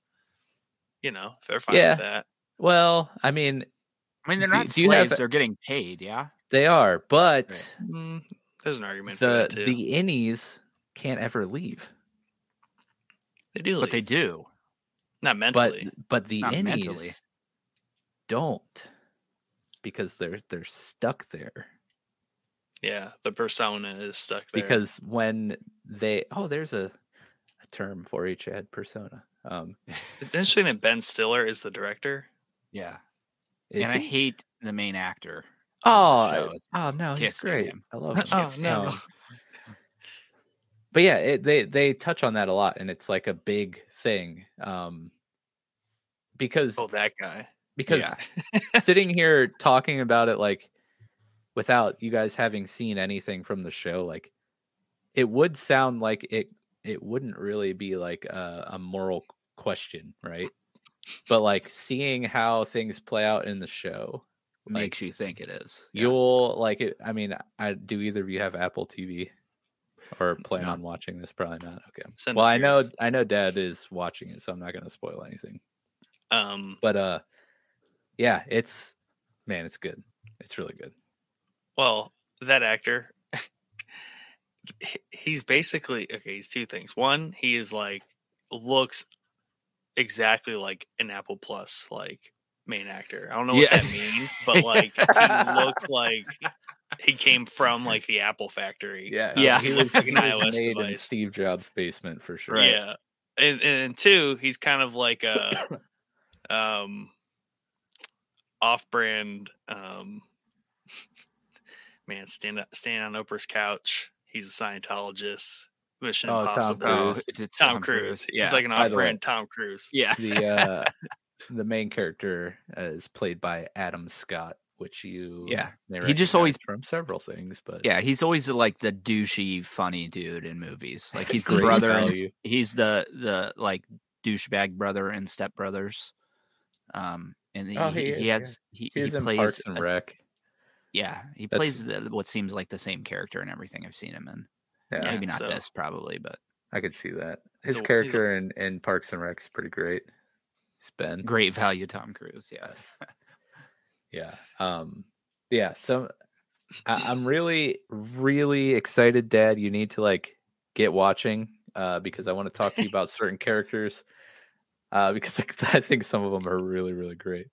He is the dad in Krampus, you're right. Oh yes, yes, he is. You're right. Absolutely. Where he plays Um, maybe a similar character, right? Shocker. He's got the mold. He came from a factory. Yeah, for he did come from the factory. Um yeah, it's a great show. I'm really excited uh to finish it up. I'm gonna be finishing up tomorrow. And He also looks uh, like the randomized RPG character maker, like in a game. He just randomized yeah, yeah. Oh, that's amazing. That is amazing. Yeah, just hit, just click random and you get Adam Scott. and you're like, "Yep, I'll play this guy. This is me." Eighty hours later, Oh man. And it's it's not not only is like that main concept trippy, but like also what he does for his job is just like super weird. similar character but better sweater, says Jordan. There you go. There you go. Heard it here first. Uh but yeah, that's that's what I've been uh that's what I've been watching. So I Nice, yeah. What about you guys? Um, Chad's only been watching The Last of Us, I gather, right, Chad? Yeah, and Mr. Robot, but there's really of not course. much to say here about Mr. Robot. So we got that um, covered. And Oh, then oh, I wait. already One Oh, second, yeah, just yeah, to- I, I don't I'm sorry I interrupt you, but I just saw private Wow. chat. But just to explain to you, like because I, I didn't want to spoil anything that that Dad hasn't seen, but he told me to say this, so um, I got the okay. But one the a, a new innie that arrives in the office, right? I can't get over the name, Doesn't- bro. Like one- why? Th- this all happens in the in like the first 20 minutes of the first episode so i'm not spoiling too, too much but the episode opens with a woman dressed in like you know business attire like unconscious on a conference room table and she's awoken by somebody coming over a loudspeaker like asking her if she'll take a survey. And she wakes up and she's just absolutely confused. She's like, How did I get here? Why am I in this empty room by myself? Why am I locked in here? I can't get out of any, like, I can't get out of the door or anything. they the the dude on the other side of the the line asks her five questions simple questions like uh, do you know what state or providence you're in? Do you know do you remember your name? Do you remember the color of your mother's eyes? Like she can't remember anything. She can't answer any of the questions. So she's like freaked out. She's scared. She has no idea where she is who she is why she's where she is. Turns out like that was her orientation to the job right? Okay. she comes out and like the entire episode she's like trying to escape leave the office. So she goes tries to leave through an exit door in the stairwell goes out the door and and as soon as she leaves the door she's back in the hallway. And she's like what the heck is going on? So she like runs out the door again. She, and then she's right back in the hallway. And this happens like five times. And uh so she's like am i dead? Is this hell? Like why can't i leave this place and he's like you can leave this place you did leave the place but um at so the end she of the has like no memory. So the innies have no memory of Nothing. whatsoever. like they can't leave. no Okay. they they don't they that gets a little slavey. Yeah, that gets a little slavey there.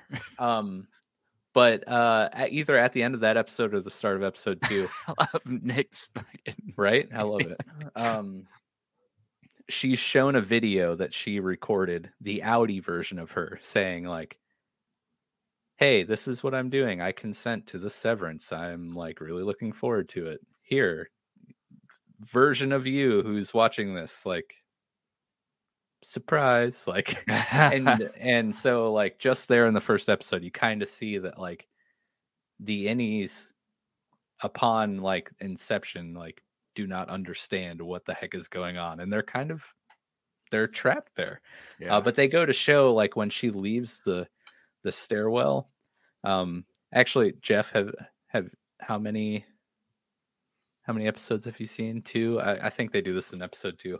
They they show the opposite perspective and when she's running out the the hallway door and appears back in the hallway when she actually runs through the door like the outie self is there and there's a guy on the other side like hey like what are you doing? Like you know it's everything's fine just so you can go back in there it's all cool. And then her outie version's like oh how did i get in this stairwell? Okay i'll i'll head back in head back heads back in but when she does that she's right back outside in the stairwell again with that guy being like i know Oh, this is kind of weird but like it's just it's gonna be okay just go in the door and it's like you see it from the other perspective where she's having the exact same experience except it's she can't go in the In. door she keeps popping out of the stairwell. oh wow. so it it's dude it, it's it, it really sounds dude it sounds really good and it, I- i've talked on the show i i love black mirror um and it really does sound like a black mirror episode to Oh, be yeah, honest with you for sure. like 100 percent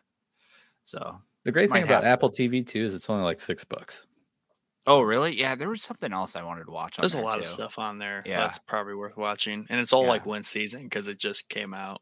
right yeah did you guys see this Yeah. even the name adam scott it's like being named stephen mike yeah Stephen Michael. oh it's so true that's so true um anyways chad i'm so sorry that i interrupted Yeah, that's blame all it on right. Ken. Uh, yeah, I don't even really remember what I was saying. Yeah, Mr. Robot. I already talked about the road a little bit.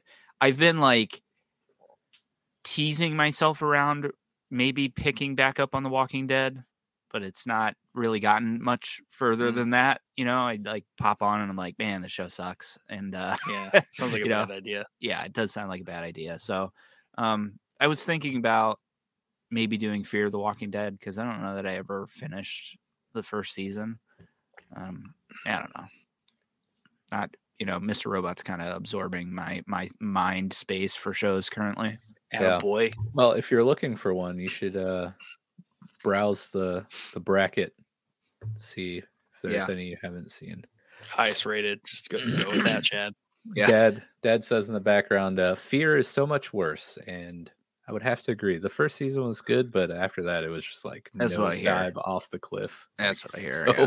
bad Yeah. Um interesting what about you nick Yeah. So um I watched a movie with the wife. Wow.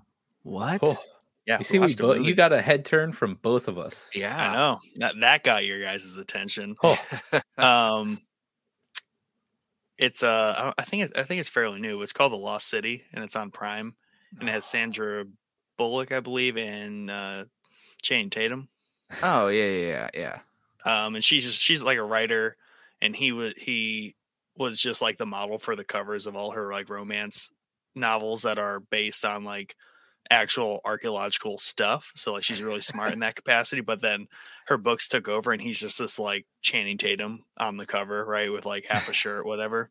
So that's kind of like the setup for their little adventure in this movie. So it's pretty funny. I don't know. Channing Tatum's just like that doofus dude, Yeah. funny to no end. he- Um, he is pretty funny in in the comedies he's in. yep. Yeah. Like And- Twenty One Jump Street was hysterical. Like I love that movie. Exactly. Yeah. If you just want like standard Channing Tatum comedy with also the Sandra Bullock, like she's funny too, um, in her own like dry way. So Yeah. watch the movie. I, I was, um, Yeah, that's uh that's shocking, man. Yeah, we it started doesn't ever come out of your mouth very often. Yeah, that is that's very surprising. Also, I, I I really love Channing Tatum and uh, Hateful Eight, which I guess I could Yeah. talk about that because I did watch that recently. It's such a good movie, and now it's a series, like a four part mini series on Netflix that they extended. So yeah, if you haven't seen it, that's the way to watch it because it, it adds in a lot. I own the movie, but maybe that's how I should rewatch because I do need to rewatch it. It's, I've seen it twice, I think. Um, like once in the theaters, then once when I like bought the Blu-ray. But then, yeah, I did notice when it came on Netflix, it was four is like a mini series, which is Yeah. really cool. Yeah, it is. Yeah, it's. I wish he would do that with more of his because I I'm sure he films a ridiculous amount over Oh, yeah. what his what actually goes into the movies. Um, but yeah, it's just a cool movie. Just like a you know quaint little story in a in a blizzard that turns super violent. But yeah, the actors are all great. Um, especially Kurt Russell in that movie is just Yeah. freaking fantastic, man. He's so good. Uh, so is Samuel Jackson. Like they're all really good. But um, yeah. Okay. Good. Sorry, I didn't mean to interrupt you. No, you're good. No, that's a good movie. I need to rewatch that. Yeah. Um, when I find like eight hours of time, like it's the season of Mr. Robot. Yeah. um we actually started another movie but the wife fell asleep um and this is a recommendation from uh ogbb8 um bianca um it's called the menu and it's on uh hbo uh notable um it, it has the girl from um um the greatest the greatest game the game about chess that actress that plays in that show um and then I the guy is like he's in a bunch of stuff, but would never know. you the mean. Queen's Gambit? Queen's Gambit? That's right. Yeah. Yep, that girl. Um, and then a slew of other people. Um, some people from Narcos, which is cool. Um, the second the second series, Narcos Mexico. Um, but essentially, like, there's this island that has this restaurant on it, and the whole island is like dedicated to this restaurant. So like they grow the food, harvest like the oysters and everything from the sea, but you pay like a ridiculous amount of money to go have dinner on the island for an evening. So it's kind of that whole like um kind of like a like a like I think it's set up to be like who done it. We only got like 20 or 30 minutes into it, but you know, they're sitting down, they're having dinner. The chef has a has a thing going on here, like a theme. So w- I got just to the point where like the like first twist pop off uh, happened and it definitely seems like an interesting movie. Yeah, I saw Um, the trailer and a couple guys at work were uh, telling me to watch it. It does look really good. I I think it might. What is it on? What's it on? I, I think HBO. Uh, HBO. Okay, yeah. Yeah. Mike, you're muted. I see you're talking, but you're muted. Well, uh, that's what happens when I f- remember to, To to mute do the it mic. for the throat clear, but then forget. Um, that does have uh, Janet McTeer in it, who we would all know as Helen Pierce from Yes, uh, Ozark. Is it Pierce or Price? Doesn't matter. Yeah, Helen Pierce. Pierce. Uh, but yeah, um, when I saw trailers for this movie, I was definitely intrigued by it. If you're a foodie or like to make fun of foodies, it, it fits both those molds uh, for those people because it, it's both like a satire on um, foodie people, but also has actual good information about how to enjoy food and all that kind of stuff. Uh, Oh, So I can't wait to revisit this after you finish it. Yeah, I know. I definitely, I definitely want to finish it. Um, Aaron just fell asleep on me. Yeah. Unbelievable. Classic. She she needs the she needs the the Lost City, um, Channing Tatum, Sandra Bullock like empty comedy, and that's also another Yeah. reason why I like that movie made it because that's like what grabs her attention and keeps it and doesn't let her fall asleep.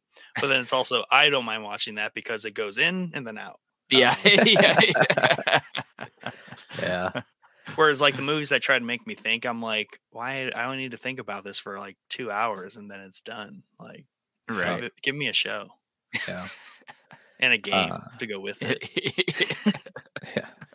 Sekiro the movie. Have you guys been keeping uh keeping up to date with the Bad Batch? Oh yes, that's g- that's a really good point.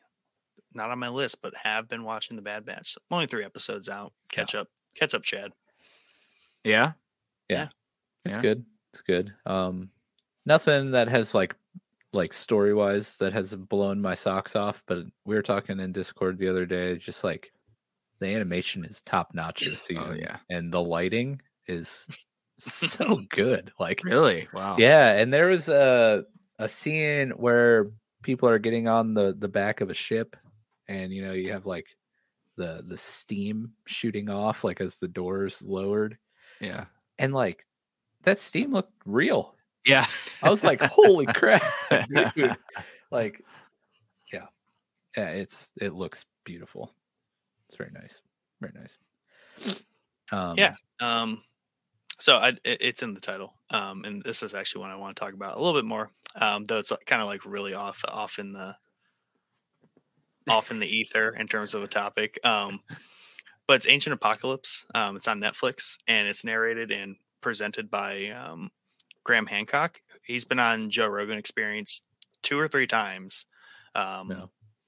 and he just basically has this like theory that he peddles um, along with another colleague of his who makes an appearance on the show too. Um, that's just That like really guy. cool. No one ever remembers that guy's name. I know exactly what you're talking about, Yeah. but I think everyone who ever refers Randall to Carlson. episodes are like, yeah. yeah, Graham Hancock, eh, that other guy. He's always with him. Randall. Carlson. He so like Graham Hancock does like at least a, a job at like making himself presentable and not like you know tweaking a little bit.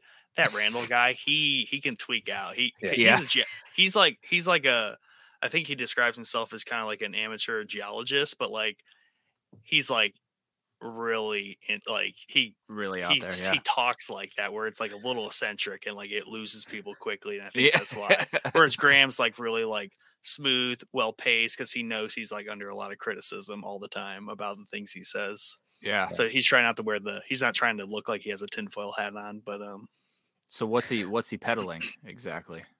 So it's the same stuff that he um talked about on joe rogan and those are episodes 872 and 1284 um good old joe rogan with his like quadruple digit Yeah. um, episode numbers. Um, but so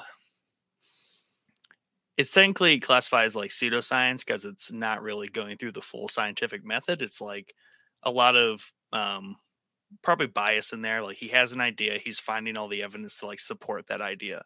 Um, but he does acknowledge like he's going out on a limb here because it does make sense once you kind of stack everything he's talking about up against each other.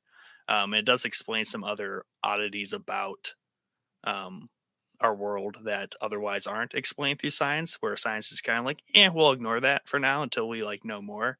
Or Yeah. see, like, let's not ignore it and just think outside the box a little bit. Um, It also explains your response and replies in the group text earlier today. what do you mean? It all makes sense now. I Um, forget. I forgot. Talking about the great society reset or whatever.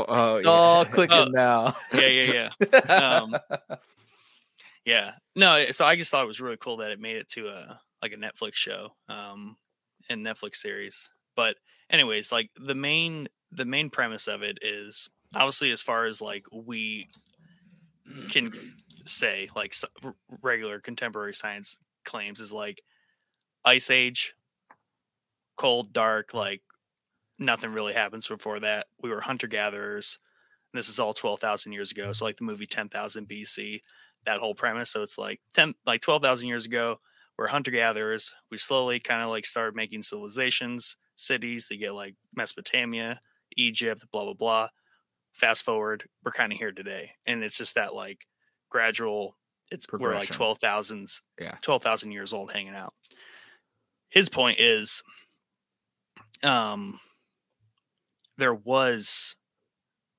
a significantly advanced civilization prior to that that ice age and like this apocalypse around that time that got wiped out. So really we kind of like have he says like we have amnesia as a species and we really kind of just forgot everything prior to this cataclysm which mostly gets chalked up to be like a giant flood um which is revel- prevalent in every culture many stories many religions um and like the idea that every culture has some sort of serpent um attached to like a doomsday scenario and there's all, very similarities between these like very mythical stories. Um you always have like a a knowledge bringer that tells them how to do things like build pyramids all over the place um and they came by like ship and they have very similar appearances. So it's like saying there are these people that knew of all this stuff transferred the necessary information to the reset of civilization and then that's the point forward So yeah, so I, I I have watched a couple things on this before. Maybe not specifically this, but um that are- are you talking like how advanced are we talking here? Like a like a spacefaring civilization?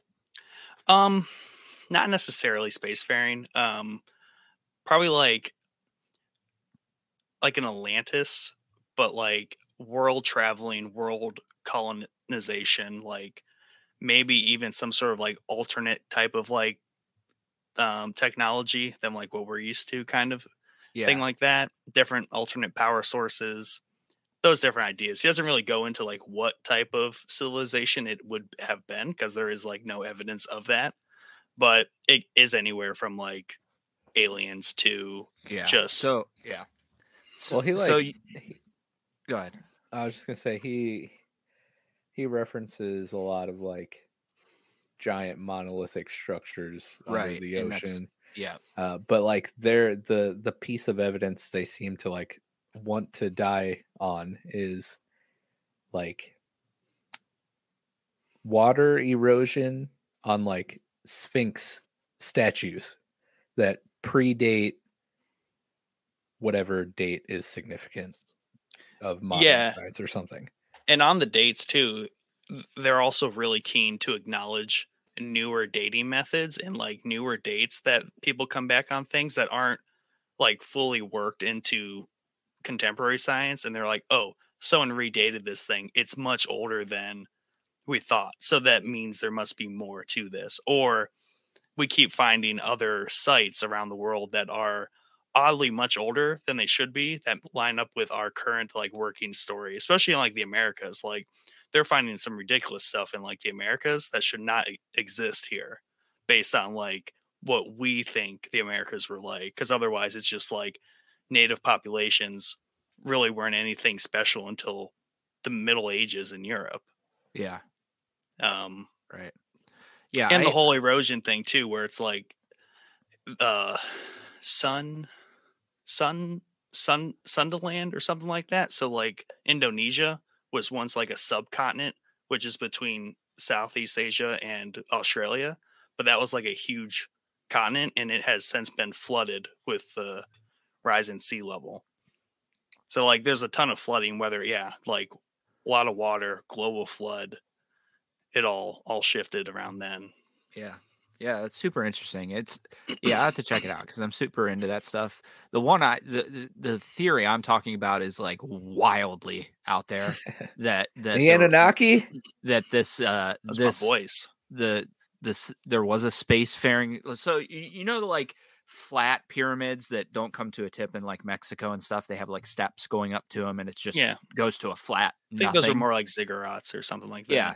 So uh they're they're saying that those are like landing pads for ships and that's why they were built, which they I mean, when you look at it, when you look at it, you're like, yeah, I mean, it fucking looks like a landing pad. Like, what else? What else were they doing with this? What else thing? would it be? Um, but yeah, so yeah, I have to check it out because I'm super into that kind of stuff. This one's just way the fuck out there, though. Yeah, they do a good job and not like he doesn't go like way the fuck out there and like what it could be. He really just sticks to like, hey, they found this new site.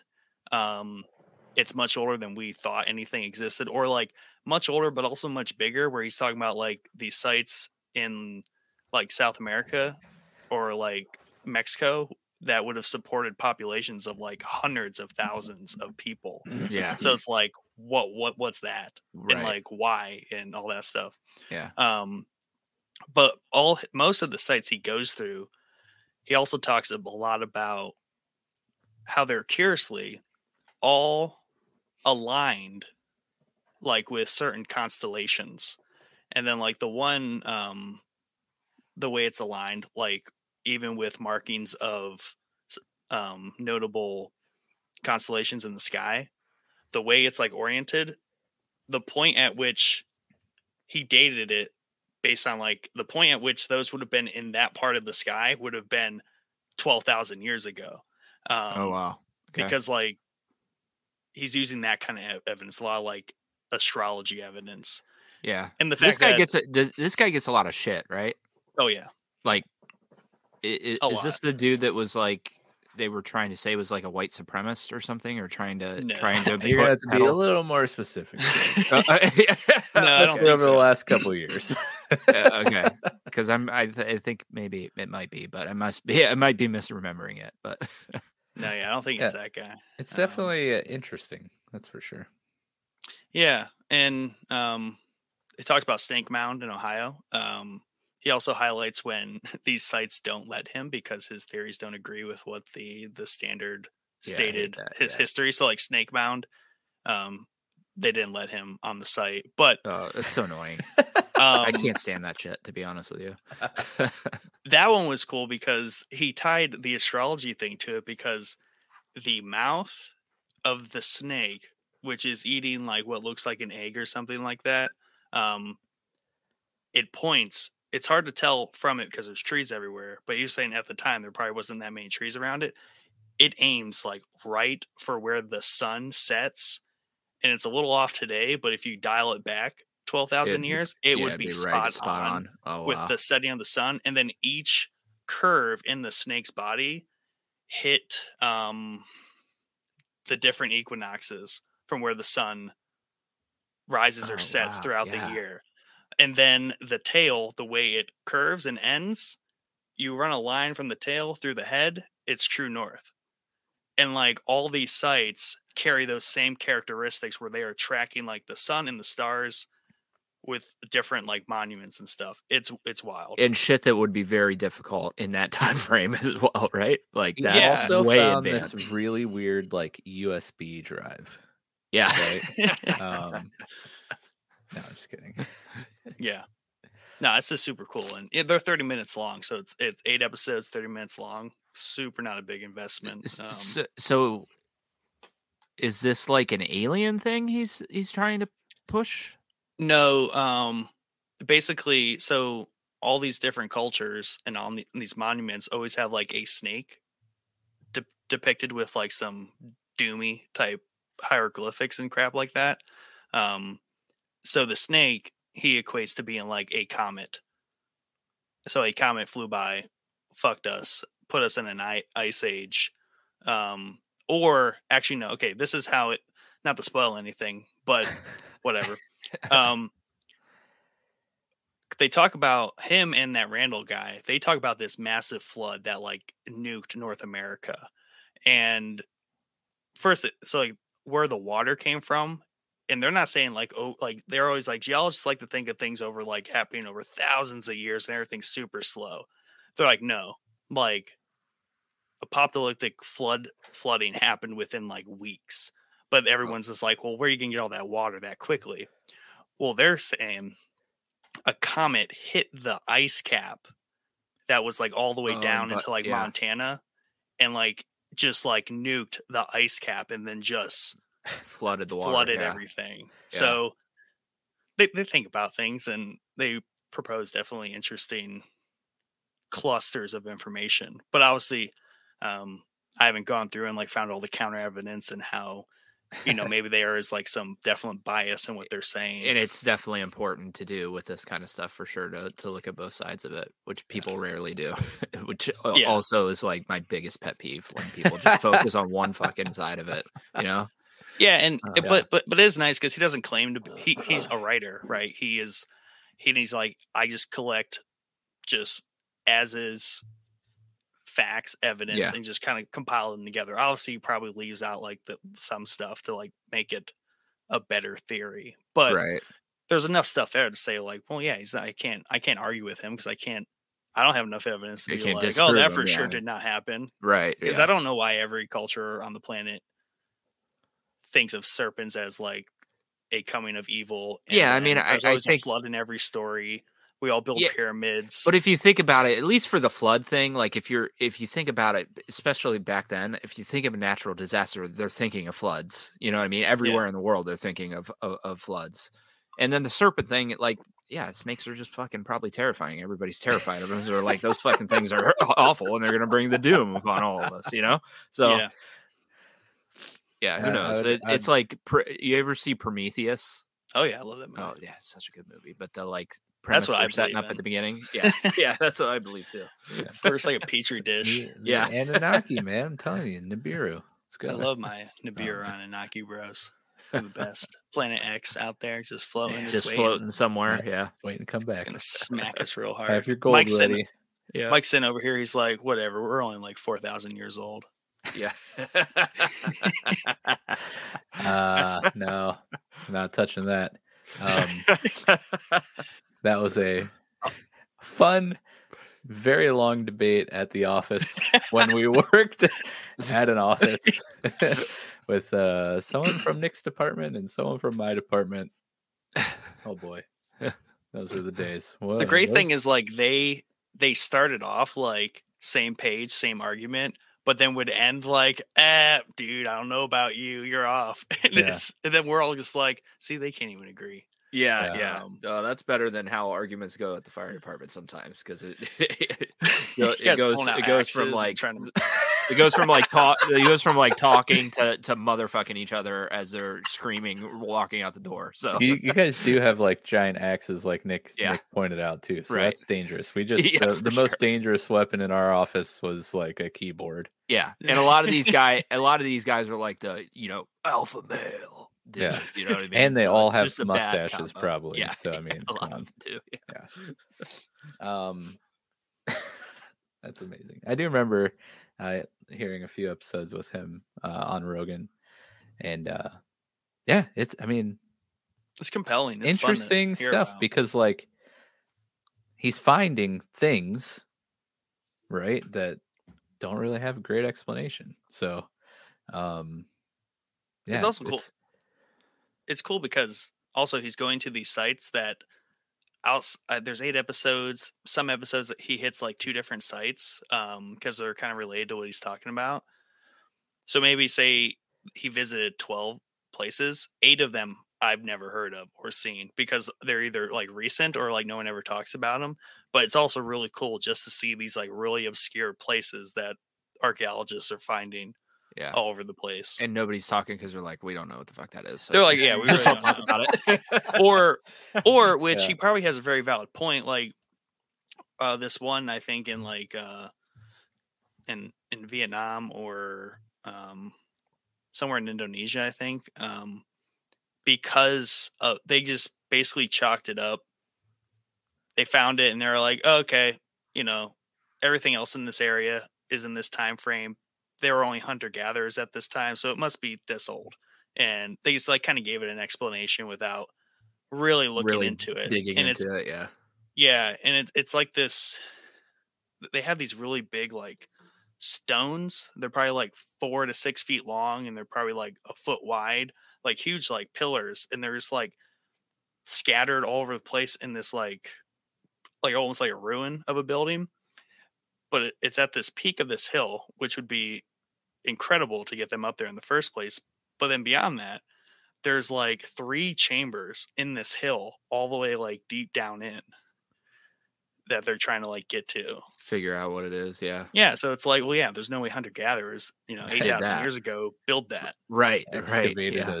a, a three story thing Right. inside a hill. Yeah.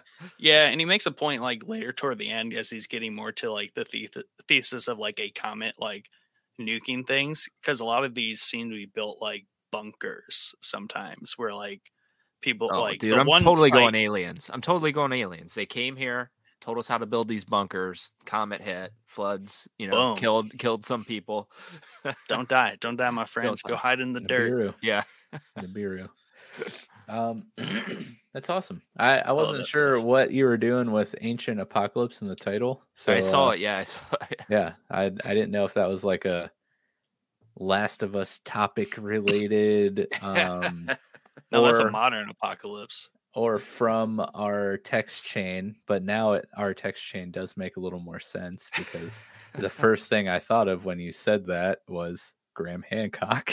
so it makes sense that you're watching a series by him on Netflix. Uh, so that's hilarious. How that I'm always thinking about that stuff. But but but let's say like counter to like because I knew Jordan was gonna go like, oh, I think it's much sooner than than that, right? Because like I think he's in the camp of like any day now, like it's all done. Um my only issue with that. yeah. Oh yeah. Oh, um, really? My only issue with like that mindset is that's the mindset that we've had for at least like 4000 years right because there's no way Right. like everybody for the past 2000 years haven't been like oh yeah this shit's over after yeah. this yeah. Right. you know especially like they're like oh man we just killed jesus like it's really going downhill Yeah. Yeah. yeah. or like the middle ages like you can't tell me everyone wasn't like wow this is like the literal end like this sucks Yeah. It's Yeah. like yeah, I mean it's like you said, I think we're uh, we're pretty net positive as far as as you know, not being a shit show and needing to be wiped out, you know. I Yeah, think yeah. we're I think we're pretty balanced currently. right when you look at our history, we were we were way worse at certain points. So Yeah, because who's to say we're not going to continue in just like this, our our presumed de- you know debacle into like expanse type stuff. Like we're just Right. gonna keep, we're just gonna keep trucking until until like something hits us. yeah, I mean there's a there's a lot of uh I, I, I heard a lot of like civilizations in the universe that just wipe themselves out before they get too advanced. So I think that's probably where we're going to head at, at some point. I think we're way we're not ever going to see it. Our kids are never going to see it. I think it's going to be thousands of years from now. But I think we're going to get to a point where it's just like we're just going to blow ourselves up trying to do something cool. You know? I mean, I think if we're gonna Classic like, uh, world holding firecrackers in its hand. Yeah. and yeah. Forgetting to let go before it explodes. if we're gonna if we're gonna like self off ourselves, um, I really hope it like the Hadron Collider and like Geneva Yeah. turns into a black hole because that would just be so cool. Like, come on. That's the cool way to go out. Yeah. Because at least in the galactic history books, like someone finds out that they're like, "Wow, these idiots made a black hole." Yeah. on their planet. I And mean, we're I, like, we're on like the galaxy's like dumbest videos, like funniest videos. like, yes, look there you go. yeah. Planet just goes. Yeah. it's funny, Show but I think that was like a that was a legitimate concern with that. Yeah, that, no, yeah, that that's they a were real. gonna open up a little black holes. So yeah. I think and it's like there's I think I think it's like a a fake concern that just people have. I don't know. I think like it might be theoretically possible, Right. but I think we're fine. We're not that dumb. We're not that smart to be that dumb. If that makes Yeah, sense. Yeah. I mean, I, I don't know. I, you know, I think Mandela effect is is tied to that thing turning on for the first time. So, uh, yeah, I don't know. I think that maybe something got fucked up when they turned that thing on for the first time. we ended up with Trump and everything else that fell down the line. No, I mean, I, I I forget. There's a number of people, but like the theory checks out every time I run it by people. Um, it's like 2012, the world did end, and we slipped into either like A the Matrix yeah. or like like you said, a different universe, like something like blended Marvel style, like we're just blending Yeah. the multiverse right now. right. Um, some, something got messed up there, in Dude, it's I'm telling you, I'm telling you, look look at the date when they turn that thing on because it's probably in that ballpark, maybe. Yeah, because then I say like 2014 was like peak bliss, and then it all went downhill after because it was like the Matrix worked for two years, and then Yeah. all of a sudden like the algorithm broke down. Yeah, and like we're in full like breakdown mode. Yeah, Oh, jeez. I love it. man. Speaking of, um, I don't know where I was gonna go. Uh, yeah, this this episode, man. Dad's face backstage, just like man, I don't know, I don't know what to what to say. I don't know where Um, you're going with that, Mike. Have any of you guys started season two of Mr. Robot yet? I have Yeah, Because- yes, because I was like, I had like we have two weeks. I have to watch some of it and not do the like one week crunch because I hate doing that. So I'm like, Oh, I have see, to that- at least start it. I love the That's- one week crunch. that's how I have to do it, or I won't remember anything by the time we get here Thursday. So Yeah, uh, I plan I plan on kicking on episode one tomorrow. Uh, 2008 they turned it on. 2008. September 10th, 2008. They could not have like picked a different month. Like September 10th Right. just Y- spooky. Like it's bad. too close to September 11th. And, Yeah, like, bad idea. Jeez. like, what were they gonna do if like something went wrong? They're like, oh, we'll just wait till tomorrow, like September. Y- y- 11th, yeah. let's just Flip it on. oh, jeez. yeah. Oh man. Uh, yeah. So I don't know. I mean, do we have anything else left to talk about, or we we, we wrapped up? Mr. Robot next week, Yeah, season Mr. two. Robot season two. One of my I, one of my favorites. There's only four seasons. Uh, I want to say, having not started season two yet, I want to say this this might be my favorite season. It definitely has one of my favorite episodes. Uh, so I can't wait for you guys to experience that. Um, and I'm, I told Dad this last week. and I'll tell you now, Chad. Um, season two is like the first really big like mental flip, like where they really mess with your head, and that's on you know on top of season one. So like season really, I was gonna say I'm already pretty what- messed up. So No, you no, season two really See, like season one was up. like opening the passenger like side car door, and you sat down and put the seatbelt on. And season two, like the driver like takes his foot off the brake. okay, Like we haven't even hit the gas yet in Okay. season two. Um, yeah, so that should just prepare you for what's to come. Uh, yeah, was it? Yeah, I, I can't wait, dude. Because I, I was like, literally, when we talked in the episode, I thinking, I was thinking the twist at the end of season one was going to be season four. Like, not Yeah. like none of this shit actually happened. you know? they don't got Yeah. time for that. Y- Yeah, If it was on like I can't wait to see what USA, it would have been like ten seasons, and that's how it would have worked. yeah. yeah, I'm excited. Next Thursday should be fun. We're recapping season two. Um, February 1st, we will be uh, unveiling the March Madness bracket for everyone, and we will Bracket. be putting up our polls. We will. Uh, I don't know if we'll have a poll for every matchup on our community page on YouTube, but we will definitely have a form that people can fill out Oh yeah, tally their votes. Uh, but you know, keep an eye out on our YouTube page, the community tab. Uh, the best way to do that is to subscribe so you'll know when we post stuff or um, release content. Uh, also, join our Discord. We have a channel set up just for the March Madness tournament. Um, I think we're going to do something fun uh, where uh, we'll release the, the bracket uh, on February 1st. And then you guys can fill out you know if you're familiar with the with march madness uh most of the fun of march madness is just filling out your bracket um so i want to ask you guys to print it out or whatever fill it out take a picture post it in discord and um have your brackets submitted before march 1st and if we have any perfect brackets i don't know we'll give you something there'll be a prize i don't know what it is yet but uh, Something. would be really cool to see if anyone could get a, an actual perfect bracket of the the streaming service uh original series but be on the lookout for That for would be quite the feat. Yeah, that would be quite the feat.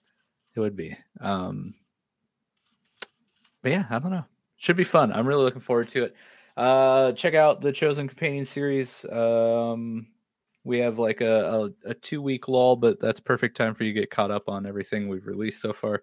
Which, by the way, you know, we were talking about that at the beginning of the episode. James and I have been recording that since August. Yeah, yeah. So, it was, House, it was House of uh, the Dragon time frame, as- right? As excited as I am for these final two episodes, I'm like, Ready? I'm Ready to be I'm appreciative of the two week break because Yeah.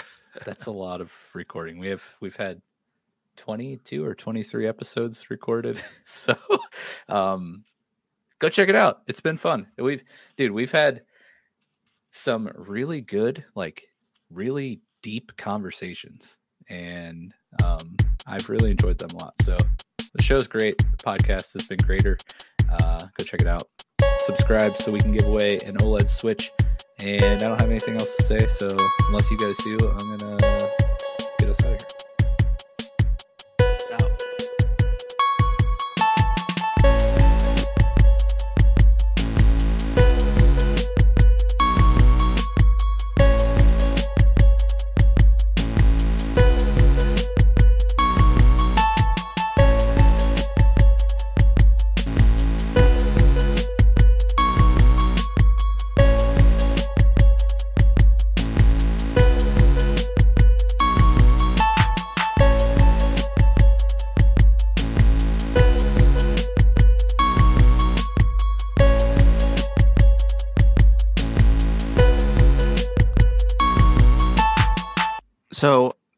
Getting these spam calls, and they leave voicemails every time. I have five of them just from today, and it sounds like somebody's walking with their phone in their pocket Nice. on the voicemail.